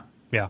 Nice. So So I don't I don't know. Um, and you have to what kind of and it's just regular Titanite. Except Yeah. except when you get to the you know when you get to the top, which is you'd have to use an actual Titanite slab, which why? yeah, which don't. Yeah. Oh my god. Yeah. It's kind of the crystal weapons go the same way as like raw upgrades. Yeah, Yeah. they're. I think that I think they're better than Raw. I think Yeah, Raw is widely still considered to be the dumbest. Wait, yeah. know, What is, is that? Just like a, a a red herring for? It's a noob trap, is what I've heard it referred to as. Yeah, yeah. Yeah. I mean, which is which is what I did with the very first club that I'd gotten because uh, thankfully it was before the Great Club. But it's like, oh yeah, I, I want I want that. It looks like it's a little bit better. Yeah. Yeah, because you don't understand stat scaling, which is this thing they didn't Which, why explain to would at all. you- Yeah, Yeah, exactly. Yeah. It's worth it's worth noting that the Crystal Ember, its uh, in-game description actually says uh, that uh, it was created by Seath the Scaleless. Uh, where, Okay. Whereas a bunch of the other embers, like it, it's not attributed to anybody. They're just kind of like seen as being these manifestation, like these elemental manifestations. I like Right. that because it kind of plays into this whole you know crystal thing as uh, you know warping natural stuff. Right. Yeah, and he could have. I mean, I like the idea of the hollows. They're just like having moss grow on them, but he Mm-hmm. also could have. He made the ember that can upgrade their equipment. Mm-hmm. So Oh, yeah. what it is, so it's that's possible. That's right. They don't have it growing on them at all. They just got their their equipment has it. They're really they're really totally just if if you that. put on the crystal set, you look like the Crystal General. yeah. Oh really? Yeah. Yep. Yep. Yep. Um, when you get his set, there's no, which you get here in a minute. There's no lore significance to it. It just says crystal weapons are stronger, but have no can't be repaired. Right. Like that doesn't say anything about it.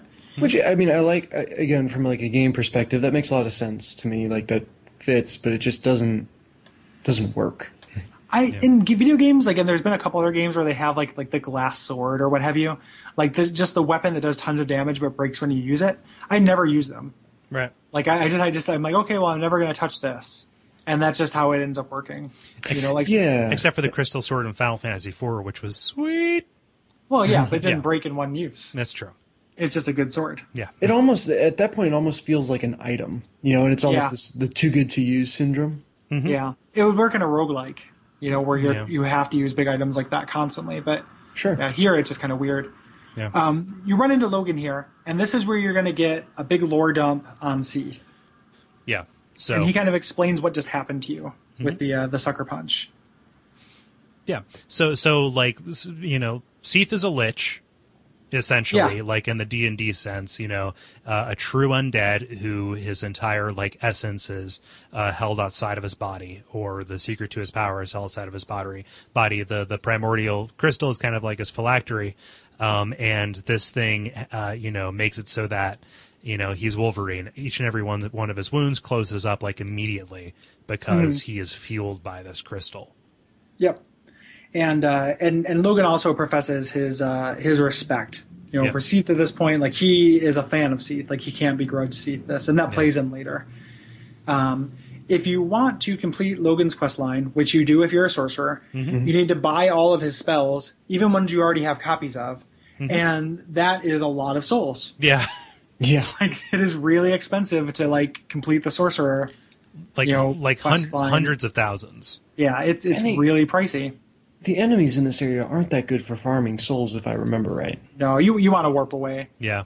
You want to go do the forest exploit for Yeah. you know a half hour, forty five minutes. The way that I did it, because I wanted to farm up humanity too, like the Pisacas at the bottom of the jail cell tower, it's Hmm. a really, really good farming spot.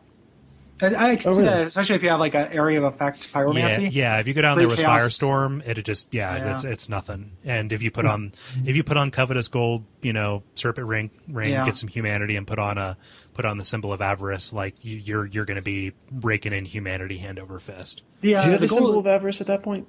I've only I uh, on my main guy I do, but Okay. it, you know it's one of those things. I've never gotten to Baldur's Side, sir, but I have that fucking thing. The, oh yeah, the- the random, gold, random uh, side note. Oh, go ahead. I was gonna say the gold uh, serpent ring does not stack with the symbol of avarice. Oh, Just yep. alrighty then. It seems I'm surprised it doesn't because most things like that do stack, but Right. in this case it does not. Yeah, the um the boar's head mask or whatever that's called um is I guess a super rare drop. I got Yeah. all three of them.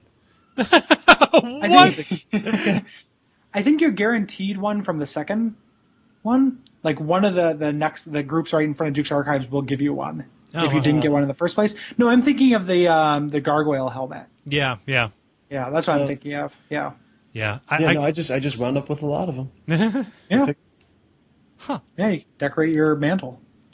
Yeah, Um, like start start my like a, dragon place for uh like like what Ornstein has only Yeah. with uh, boars. Yeah, just boars. I love that room. Stay away, boars. um, the- so, so what else about Logan here, other than you had to buy all his stuff? Like he's coming up in a bit. Uh, here, you just buy his stuff, and he's just chilling. Nothing wants to kill him. He's just reading. Yeah, he's just he's just reading. Um, again, one of my favorite story notes in the game, and why I like him. You know, as you go through his inventory, like there are certain marks where he just starts gibbering randomly, and he like says like, Oh, there you are. It's been a while. Or were you just here? This fascinating place defeats my sense of time. you know, it's it's kind of like the crestfallen merchant in that you can see his descent. Yeah. You know, Yep. Yep. Yep. And and I I, I dig that. Like he's Yeah. going down the same path Seath did. yep, You know, and uh, yeah, sorcery is is that way madness lies. Mm-hmm. Um, so you get you get through this like area in the back. You go through this kind of secret. You know, you go through a secret door. You pull a secret lever to open these stairs that Put open up into this back the here. candle back. Sorry. Yeah, I- Is it a young Frankenstein reference? yes. yeah, yeah. You thought I was going to say put that coffee down, but no, I went another way. You, you end up in this backyard, which is just full of crystal golems. Like this is where they they live when he's not, you know, sending them out to capture maidens. And there's nothing good in this area. Like I explored it very thoroughly, hoping to be rewarded, and you just you don't get There- anything. there's there's blue chunks. Yeah. You do it Oh, if you yeah, want source. yeah. You want upgrade material for an enchanted or magic weapon. I just picture them frolicking and playing. Yeah, they're kinda cute. Yeah, they're, they're, they're big dopey idiots. Actually, in terms of in terms of the fights uh, in Dark Souls, I actually really enjoyed these two on one Crystal Golem fights. Like I thought that was really interesting. Their their moveset is pretty easy to learn, but there's just a little bit of randomness um, in always having to fight two at once that I really really liked. So I I um probably fought all of them more than I needed to, you know, instead of just running by, just because I enjoyed the process of fighting them. Yeah. yeah. The uh, yeah, I, I like fighting them too. Like they've got a really like they telegraph their moves really fairly, and uh, yeah, I like fighting them when you have a lot of room to move around. Yeah. yeah, yeah. Which For is I mean this is another big area. To, yeah, exactly. like to, to fight them. You also here's a thought because you run into another gold golem here. Yeah. um, containing Sieglinde, uh, Siegmeyer's daughter. Do regular golems turn into the gold ones when they absorb a maiden? I don't know. Like, It's Like, or they're sp- are they different for golds? Uh, no, I you had to you have to have been following Siegmeyer's quest line, yeah.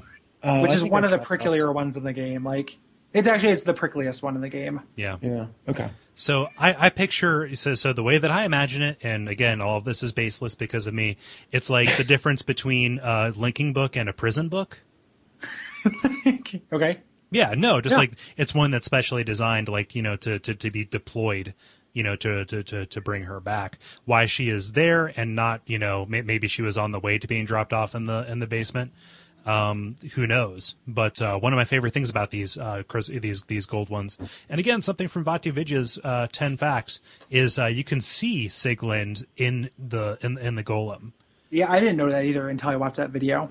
That's really Yeah. cool. Yeah.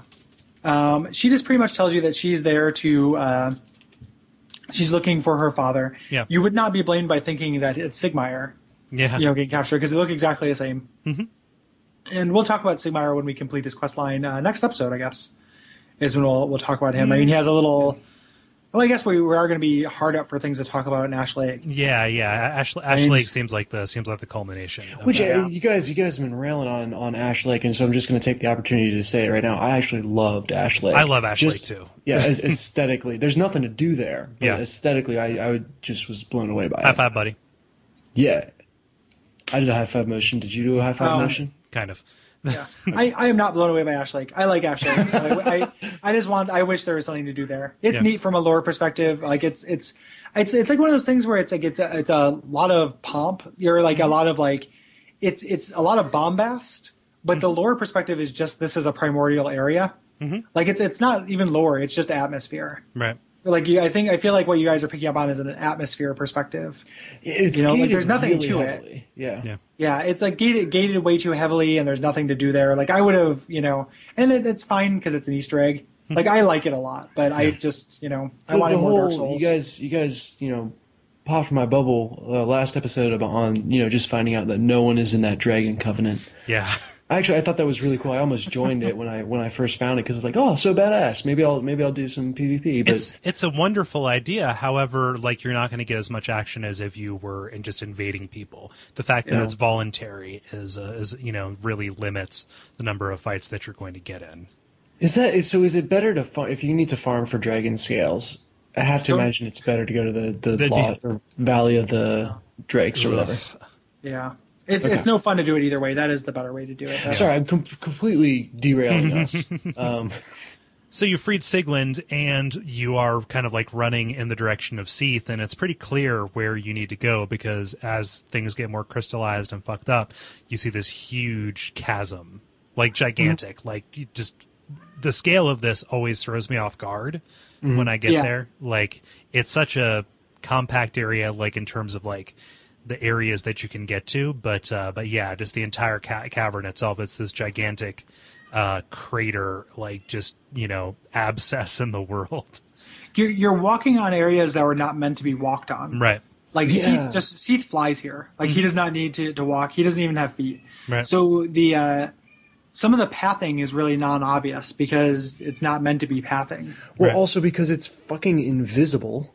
oh, right, right, right. Which, before you can even get to the invisible path, so which there's something interesting about that too. But like uh, they'll say in a minute, but you have to fi- start fighting the crystal golems on the platforms, Yeah. and that sucks. like unless you're like one-shotting them, um, they're fairly easy. I've gotten very good at running around them. Like I don't, I don't fight any crystal golems down here anymore. Right. But that took like a lot of trial and error and dying. You to get just have to good at- bait them into their like diving jump. and Yeah. you're fine. Yeah. Yeah. um, the uh, the first invisible path you run into that originally so there's a marker on it from the developers that say like secret path that signals to you that there are invisible paths that wasn't there until a later patch Right. um, Really? i kind of wish they didn't do that Me too. like i i don't like that being there like i like having to learn this more because you can there's a lot of clues right like you, other players are probably going to be leaving markers Yep.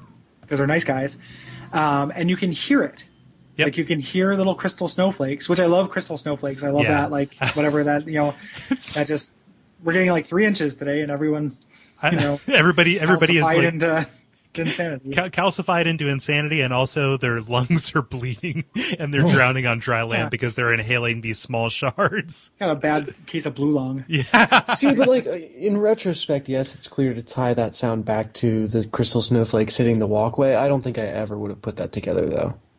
The uh the what they when you're running down this first path before you run into the first one you have to take. There's a really obvious one, and I'm not. I I could see missing it too. Like I could see anybody missing it. Mm-hmm. Like you'd have to spend some time fucking around looking for it. But there's like a little pathway under an arch, and mm-hmm. because of the lighting or what have you, the the snowflakes bouncing off of it mm-hmm. are much more evident. Uh, like okay. the only the entire area you can see is being bounced off of, and maybe like the the rate of precipitation there is higher, but that one looks really evident. And if you go through it, you get a treasure. I um, think, and I think that's what because it, it also that path. It's like it's not just over. I could be misremembering, so call me out on it if I am. Um, but the the path is not just like off of a sheer cliff face. It's like it, it looks like you could walk down a little further, and then you're just oh hey I'm in midair. Yeah. Um, so it almost it almost baits you into finding the path. Yeah. Yep. The the one the one I was just talking about definitely does. Yep. Um, yeah. You also you you're you're running into crystal butterflies here, um, which like you know again like uh, uh, reusing a thing is always kind of a little bit frustrating, but like they're way so the run up to the crystal butterfly where you just see it flapping its wings in the distance is awesome. Yeah. Yeah. And here is con- happening constantly. like Is it is it the same model? It struck me as like a smaller, like a mini. yeah, they're smaller. Okay. yeah, Yeah. Um, but they're mostly non-aggressive. Like you can fight them. Yeah. with my with my archer i decided to fight one mm-hmm. you know just to see what it would be like and uh, i fought that first one where you don't have to be on an invisible platform Yeah. to fight that but uh yeah it seems like if i was invading i wonder if people have done invading where you just try to beat people into making these things go aggro you know like in, in an area that's not uh not meant for it Could, couldn't couldn't you just like invade and then just like piss one of them off and then black crystal out? um you can, you Peace. can't attack enemies i don't think Oh, okay. as an yeah. invader so like, you couldn't hurt it And they they aggro if you just get too close to them. You don't actually have to ag- uh, like like attack them. Yeah. Yep, yep. So you just had to get someone to back into one on accident. Yeah. Um, yeah. The uh, yeah, so invisible pathways. big Yeah. long ones. So Ugh. I, I, I, I, I love them in you know theory. I, I like the Last Crusade, um, um, but um, they stress me out so much. Yeah. I, Um, they're they're actually they're real generous, right? They're- like they're- they're, really wide paths. They're re- they're, real generous, but I've I've fallen off of them because no, I, I I have two. Like I'm just saying that like they stress me out, but they it seems like you know I shouldn't be stressed out. I just am. Yeah The yeah um the optional one is not. The optional one. Oh yeah the, shit. the optional one curves. So yeah, yeah, and that's if you if you want to fully upgrade a magical weapon, that Yeah. you're going through that, and that Yeah. fucking that's rough. you you're either going through that or you are killing about fifty crystal butterflies. Yeah, Yeah. yep, Yeah. And I got to a point where I, you know, I had for whatever reason I had a ton of souls the first time I tried that path and fell off, and so my stain was just hanging there in midair. But every time I tried to get back to my stain, I would work myself into some like, you know, weird predicament where I'd completely lost track of where the overall path was going. Yeah. Yeah. And you find yourself chasing snowflakes. So it's kind of like, oh, that one hit. Okay, I'm I'm safe there.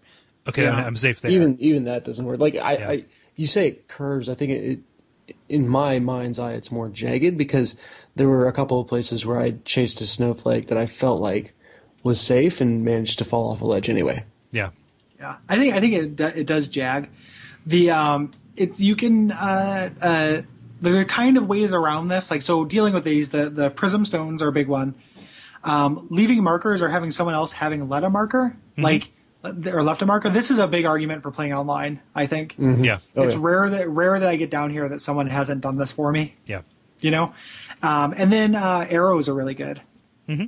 You know because it's quick like you can just pull out your bow shoot at the ground the arrow will stay there as long as you need it to and then you just walk to the next arrow Uh, that's a good. Uh, so yeah. yeah so if you you know you and I, i'll usually space them out about you know 10 feet from each other like where i'm at they're about 10 feet in front of me wherever it hits and just go there Yeah. and uh, can usually make that work.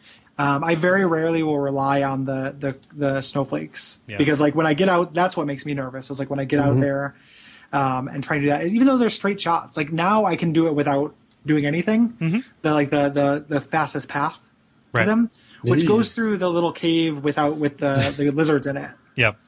which um because if you if you go you know you go down one path you go left if you can get past that golem and drop down to the cave with the lizards in it it's one more straight path to to Seath. Right. Oh, you're not talking about being able to do the path to the blue slab with. oh yeah yeah yeah Oh my Yeah. god! I was I- like, dude, this guy. is on no, no, no, no. I'm sure Dark people have Souls done it. Jedi. Yeah. I am I am not a Dark Souls Jedi.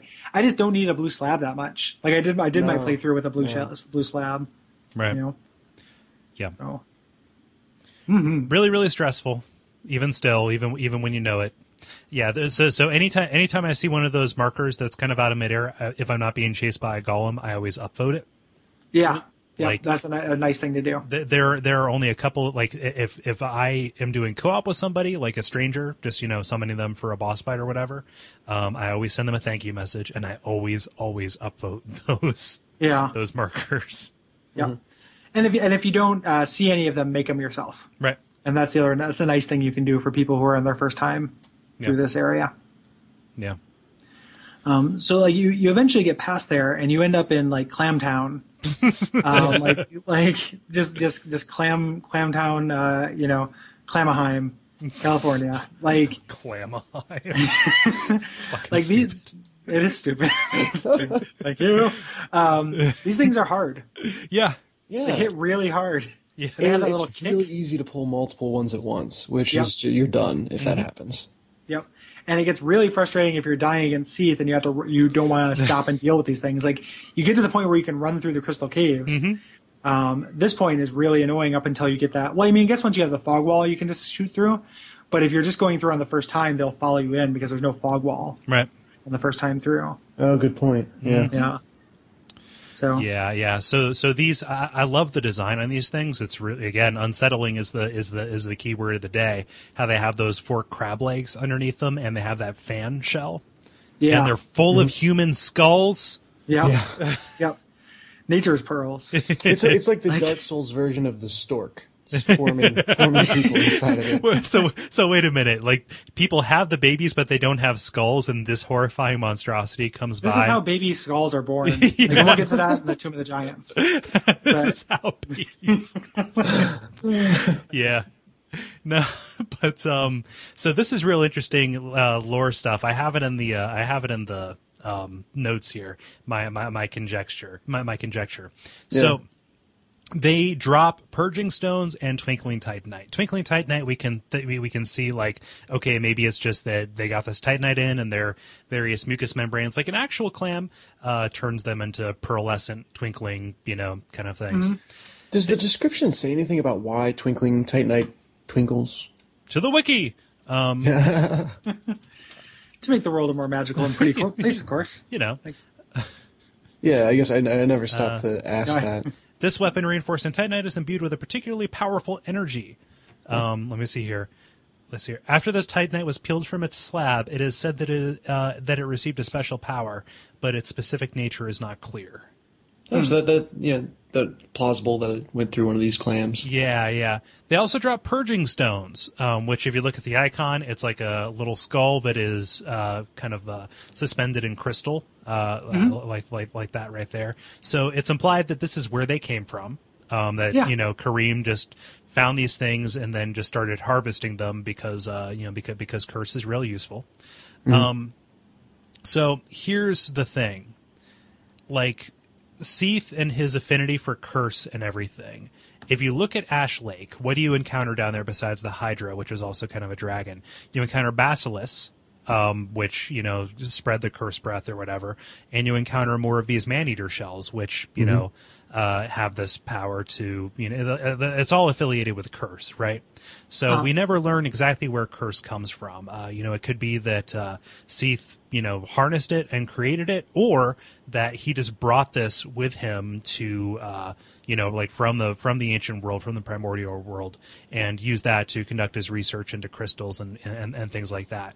And you know, curse because it turns people into these uh, statues, which have these crystal, uh, um, you know, little little bits coming off of them um, you know, that can be seen as kind of like a perversion of this soul crystallization kind of thing. Does that make any sense?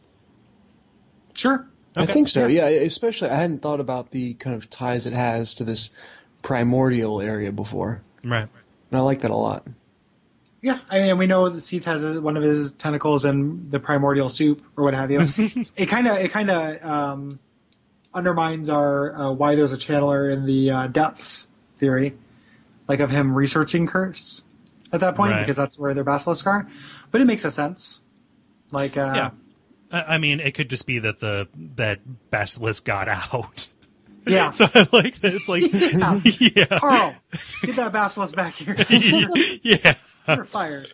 yeah. I'm trying to think if there's any reason that channeler would be particularly interested in the gaping dragon. Maybe that would Well, explain yeah, it I mean it- the the fact that it's overlooking the gaping dragon right there, as opposed to you know down where the down where the basilisks are, might might might lean it further in that direction to just kind of like like what was it about this particular eternal dragon that made him turn into this, whereas Seath is in the, is in this entirely Right. other area. So sure. Makes sense. yeah. Yeah, I'll buy it.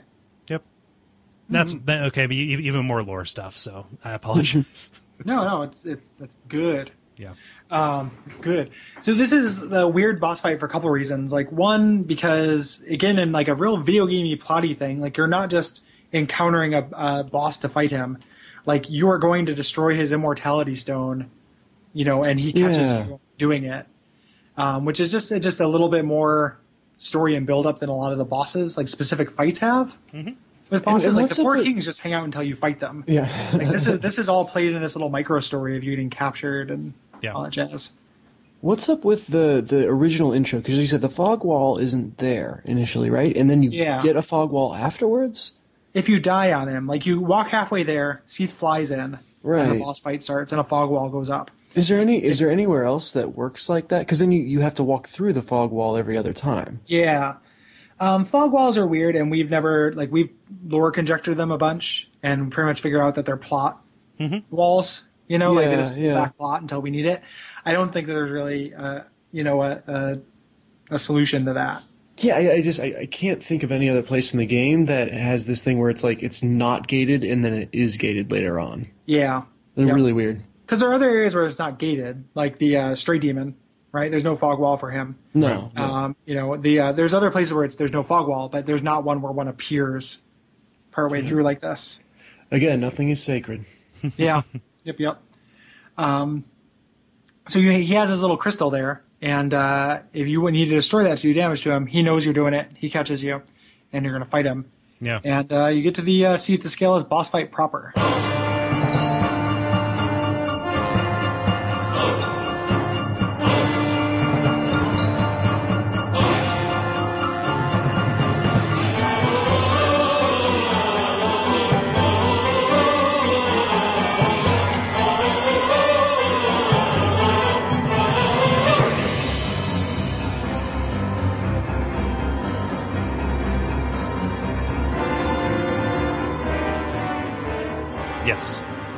Um, always make him destroy his own crystal.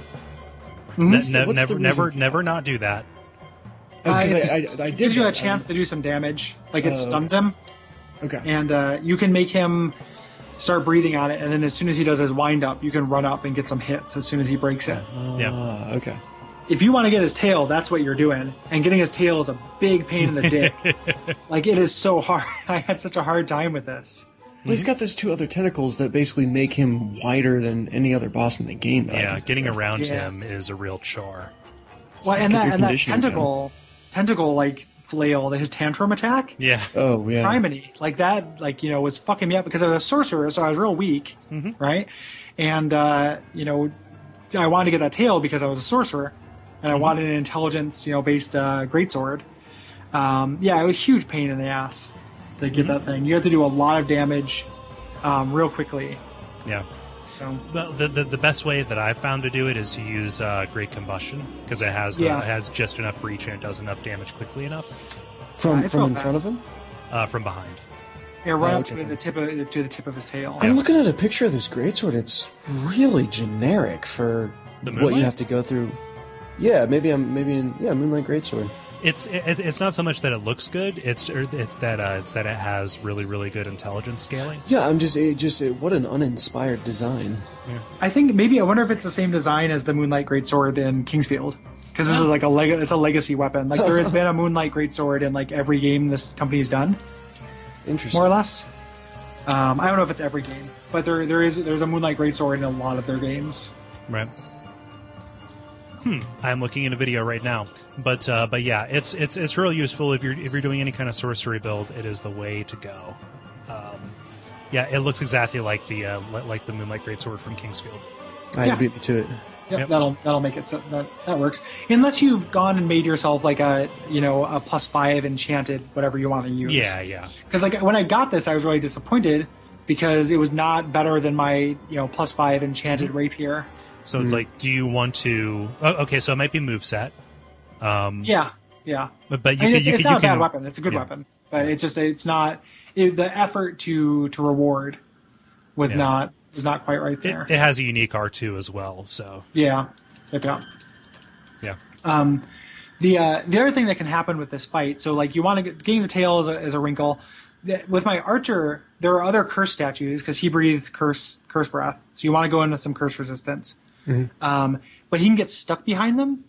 So my archer, like he, I was standing by his immortality crystal. He was standing behind one of his statues, just walking in place, and couldn't get around it. So like I had to destroy his his crystal for him, but then I just shot him in the face with arrows until he died.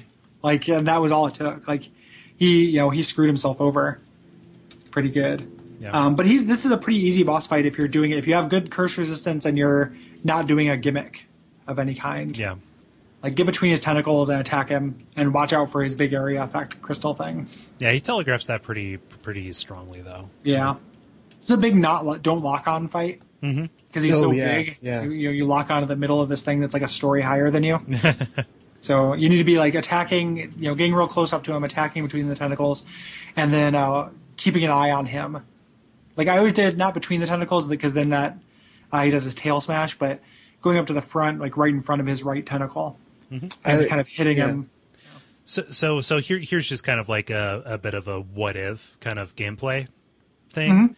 So what if gigantic enemies like this um, had different areas that you could target? So you were panning between different ones, right? So there were multiple hot spots that you could hit. So it wasn't always dead center in the middle of their hitbox. Um, this implies that they would have a better lock on and target chain system than they do right now. Uh, but uh, but like you know, it, it with the way that they seem to be going in Demon or in uh, in Dark Souls two, um, where you know you're knocking more stuff out of the air and the combat seems to have more situational stuff. That almost seems like a way that they could go, or would Yeah. that just shit it up? It's interesting you say that because that uh, that happens in Demon's Souls. Oh really? Yep, there's like there's one gigantic like the the biggest boss you fight, like the one with the the biggest sense of scale has multiple zones you can target. Oh cool. Huh. Yeah. Yep. So and then it's just one of the many like Dark Souls 2 already looks like it's returning to a lot of Demon's Souls things, and that's could be another one. Right. You know. If, if that happened, well, I, I guess you probably wouldn't have too many instances where you have one of those multiple targetings, uh, people alongside other em- enemies. But I could see that being really frustrating.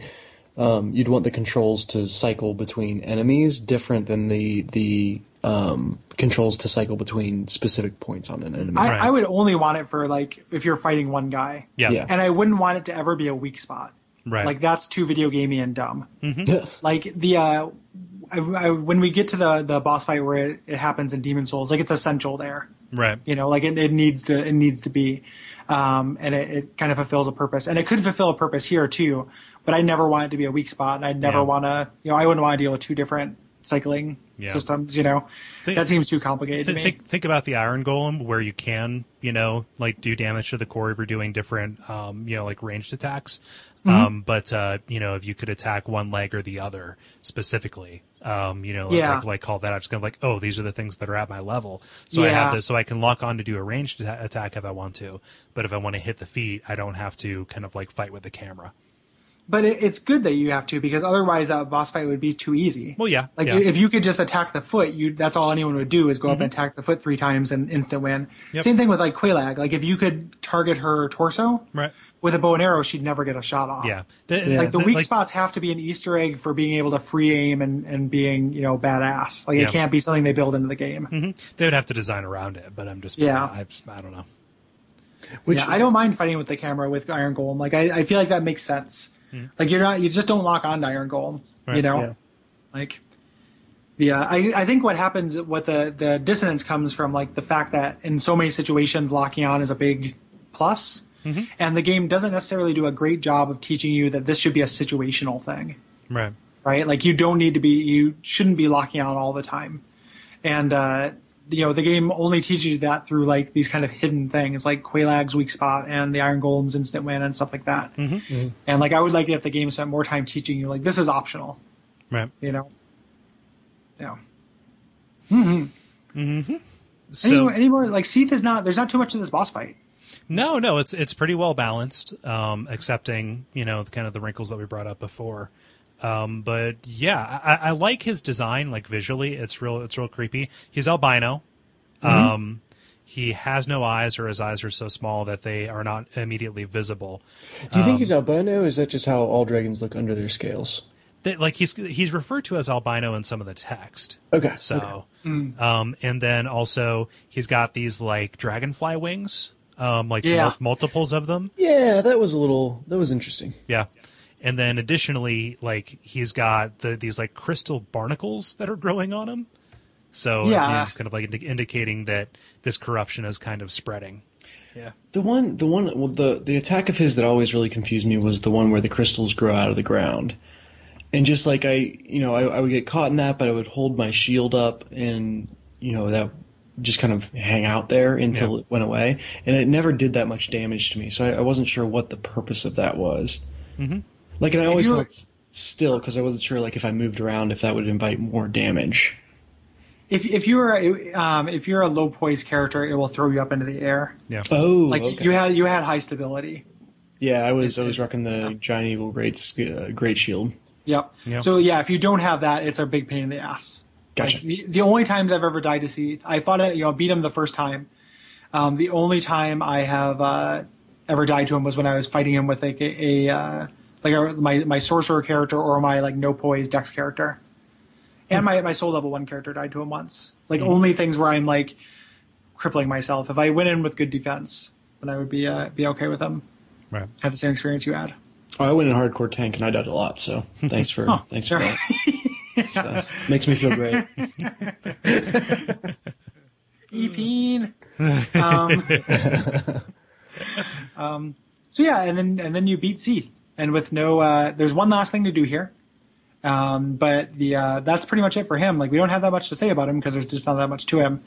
Um, you get a bonfire, but you would be remiss if you thought this was the end of your time here because when you were in the library, uh, you probably picked up a, a certain key. Yes. Yep. I, the one thing I'll say about Seath is like, it, and I think it's the way with most of these characters. Like he's much more interesting as this like shadowy force force that's like the mover and shaker in the world than he is when you get to him in person. Yeah, like he's he's got an appropriate sense of scale. Like he's mm-hmm. powerful and big. Yeah, But I find that most of the kind of second half, not most, I guess, but I felt the same way about Nito. Mm-hmm. Like Nito was way cooler in concept than he was as a boss fight. yeah. Like, I, Like I was, I guess I'm glad I got to fight him. I, I don't think I would have minded if he remained this shadowy figure throughout the entire time. Mm-hmm. yeah. Yeah. But the real boss of this area is Logan. Bum bum Yeah. bum. Yep. So I've Logan, never I've never fought him, so I'm just gonna let you guys do do your thing. Like I said, that- my my playthrough, I, he never got out of Sen's Fortress. Poor poor guy. Logan. Uh, ultimately, maybe better for him. Oh, totally better for him. like uh, your, your Logan uh, is much much better off than our Logan's. Yeah. Um, our big hats Logan. Thank you. Attor- our attorney's Logan. Yeah. Whoppers Logan. Um, the, the, um, so the, uh, uh, you, you know, you go back, he, he goes crazy if you bought all his sorceries and you kill Seath. And, uh, it's, you know, he has, he's just gone to that path where like he's, there's nothing more for him to learn. And he has, you know, he can't do anything for you. He goes, he goes, uh, hollow. Um, and he strips off all his clothes. Except Um, for the hat. Yep, and there's a reason the developers did an interview um, that tells the reason why that is. Is they originally took all those clothes, and the reason he did it is to become more like Seath the Scaleless. Right. Logan the clothesless. Yeah, exactly. The same way I go, I turn to Gary the Clothesless like you know once or twice a day. Um, I get closer to Seath, and then but they he wasn't. They wanted to make sure he was recognizable, so they gave him the hat. Oh, so yeah. you fight fight him a na- fight a naked man wearing his gigantic hat in Seath's old room. That's got to Yeah. be a theme invasion. I, I'm sure it has been. Like Yeah. Mm-hmm. I'm sure people have done it, and it, it, I'm sure it's awesome. yeah. yeah. Yeah, but he, he he comes at you with kind of this one last spell that he has developed, which is uh, um, him mimicking uh, Seath's white dragon breath. Mm-hmm. So he attacks you with you know this this cone area effect of crystals popping out of the ground. Mm-hmm. Yeah. Yep, and good for him. Like he learned how to do it. Um, yeah. And you can get this spell when you beat him, but it's has such a slow wind up. Like it's really powerful, but it has the highest intelligence requirement it's like fifty. of any. Yeah, it's like fifty, which is like that's that's past the the soft limit, and uh, uh, has a huge wind up. yeah. So I, I never ended up using it. But the reason why I did want to kill him was to get the tin crystallization catalyst. Love that thing. Yeah, which is just man, our sorcerer's awesome glass cannons in this game. Not to TV tropes it out too much, but like putting on all the stuff that boosts your sorcery mm-hmm. and just like you know two shotting bosses with crystal soul spear is so fun. you know, Is it so? If you like kill him earlier in the game, can you pick that up from him? he just has his regular catalyst, Oh, and I, Yeah. I actually don't think he drops it. I think that ends up in the treasure chest with his equipment. Yes. Oh, yes, oh, is. okay. Yeah, so you can't get his any of his catalyst, and his catalyst is a decent catalyst. Yeah. If you go, now see now I'm trying to remember. If you go there without fighting him, and open what's in that chest. Um, it's the large magic ember. Yeah. oh, and you so- can't get that if it if You he's not can. there. Yeah. That that the Oh, large magic addition to- ember. gotcha. Yep. The large magic ember uh, spawns when Seath dies. yeah. Gotcha. Um, okay. The uh, yeah. So and that's if you want to make a magic weapon plus ten. If you're doing that, just make yourself an enchanted weapon. Yeah. Which it's funny when I when I did this playthrough, I just completely.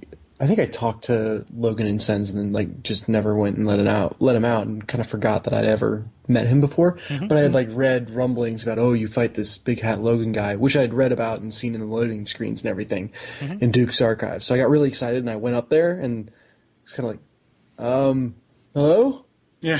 hello, Yeah. I um, I'm here for the fight. Is there is there a Logan? No. No, So- just books that you can't read. Maybe maybe that was on Monday night. Um, Books where the pages are all stuck shut because some pasty nerd was researching all over them. So Oh, they're all crystallized shut.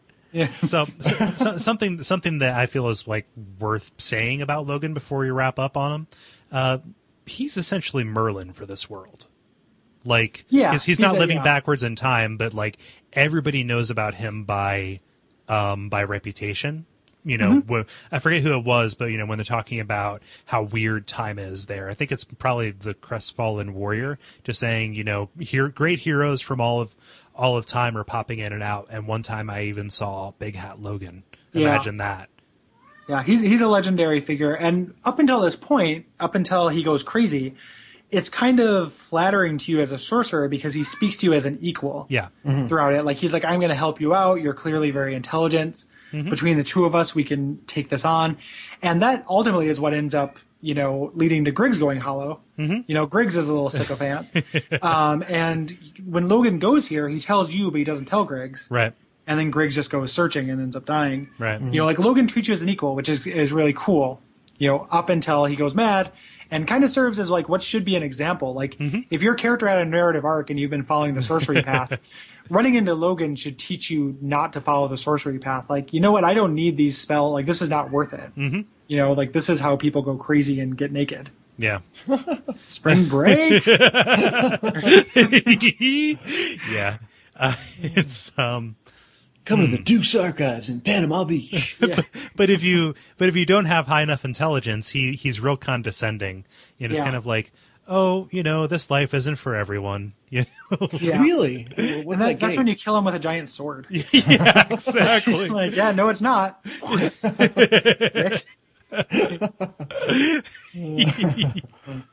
Oh man, maybe college isn't for you. Maybe living isn't for you. Yeah.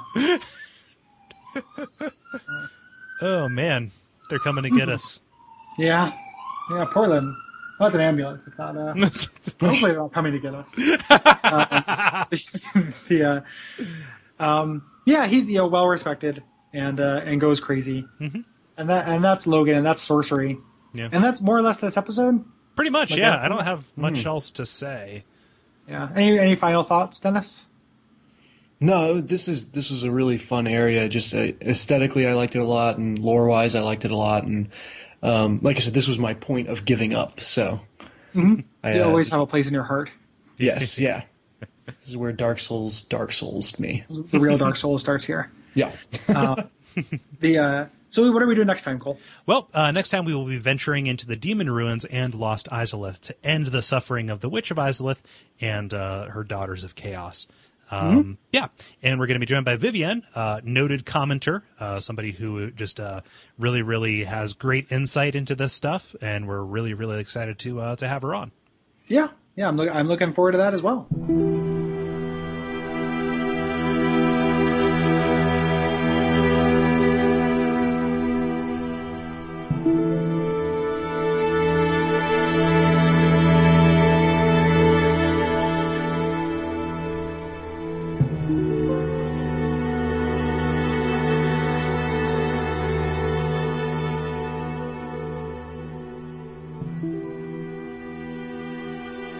We said at the beginning, this episode is brought to you by Audible.com. And for you, our dear listeners, Audible is offering a free audiobook download with a free 30 day trial to give you an opportunity to check out their service. To download your free audiobook today, go to audibletrial.com forward slash bonfireside chat. Again, that's audibletrial.com forward slash bonfireside chat for your free audiobook. May or may not contain crystallization secrets.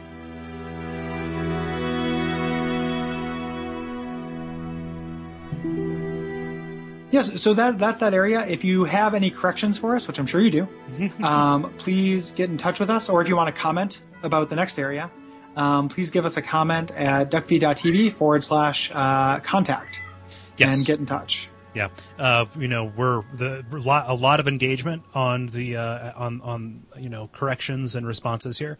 Uh, As you'll hear next week, we got a shitload, uh, Yeah. so we, we we really really appreciate that. That's you know the, the we dedicate whole episodes to it, so we love it. Yep, and the place where all that stuff lives is our Facebook page. Yes. So if you want to join the the conversation in real time, like my you know depository for YouTubes of Dark Souls that I find is the Facebook group, um, and other people's as well. So it's a pretty good Dark Souls like content aggregator at this point. I feel like. Um, so you know, join that if you would. Uh, rating and reviewing us on iTunes is always a, a big help, and uh, doing any of those so, you know support links, uh, the Amazon thing is a big deal. Um, there's one thing that is uh, that we that we would like to say. You know, we don't want to hit you over the head with it on too many shows for too long, but uh, we are kickstarting a Watch Out for Fireballs live show. It may or may not be funded by the time you hear this. We're real close. However, we do have stretch goals, and uh, we're putting up some new stuff. Um, you know, here. So go check that out and see if there's anything that uh, that tantalizes you. Yep, they're awesome stretch goals. Yeah. And like people who, if you like, you know, I, I can imagine there are probably people who just listen to Bonfireside Chat who don't listen to Watch Out for Fireballs. Um, Shame on you. Thank you. If there are games though that we do for that, you'll like the same approach because we take similar approaches. Like there are different games where we kind of take do the same thing. So I think you'd like it. Give it a shot if you haven't. Yeah. Um, or if you just and you can support the Kickstarter even if you just feel like supporting us as dudes. Yeah. Like there's not a Bonfireside Chat live show. Um, you know, so there's nothing to kickstart specifically for it, but like SoulsCon Yes. 2015.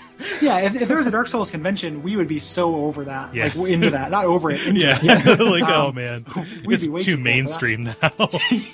no, no, we are not too mainstream for that. Somebody do a Dark Souls convention and someone invite us to go do a panel at it or do a podcast. We'd love to do it. Mm-hmm. Um, but you know, if you just feel like supporting us as guys, it's a big help. yeah. Um, you know, and you get a bunch of cool stuff. Yep. So, yeah. Neat. Um, yeah, so I feel like And- that's about it for the admin yeah, stuff. Do you have Uh, anything to, to plug, Dennis? Yeah, I was going to say, uh, you know, another podcast on the, the network. If you if you liked my comments, if I didn't sound like a complete jackass, um, you can go over to the level, and um, it's it's kind of a it's more current video games. I've been describing it to people as we kind of we kind of talk about games as this um, uh, medium going through its artistic adolescence almost, Yeah. and really just shoot the shit a lot and have some have some fun talking about games. Um, but uh, we we recently had a bonus level, if you want a good starting place, um, where we interviewed the uh, lead level design designer of um, Spec Ops: The Line, uh, which is which is really cool, and, and hopefully we'll get to do more stuff like that um, in the future. And uh, I think we also have a, an episode up specifically dedicated to Heavy Rain. Yeah. So gen- generally, we're more kind of like just. Uh, you know whatever we've been playing that week talking about a bunch of stuff um, but we've been doing more and more stuff that's dedicated to you know one game um, which if, if you're if you're liking bonfire side chat then that's probably for you so Yeah. so go check it out a lot of it's the same uh, ethic, you know. Yeah, and and Yes. and that that specific one, that bonus level, is a lot of the same personnel. like it's it's Oh, me, Kole, yeah. and Dennis on that, and then also uh, Ben and David. Right. So um, yeah, and that, that that was a lot of fun to do, and I think that came out great. Yeah. Like I would recommend that to anybody who's played Spec Ops: The Line, Spec Ops: The Line, and I would recommend Spec Ops: The Line to just about anybody. So yes. yeah, the same way I would recommend Dark Souls. to he goes anybody, as far as to recommend it at the very end of the podcast after we split the shit out of it. So, so- yeah. That was funny. Um, yeah, so thank you very much for listening to this. Thank you very much for hopping on here, Dennis. Um, my pleasure yeah. Yeah, thank you. And uh, until next week, uh, praise the sun. Praise the sun. praise the sun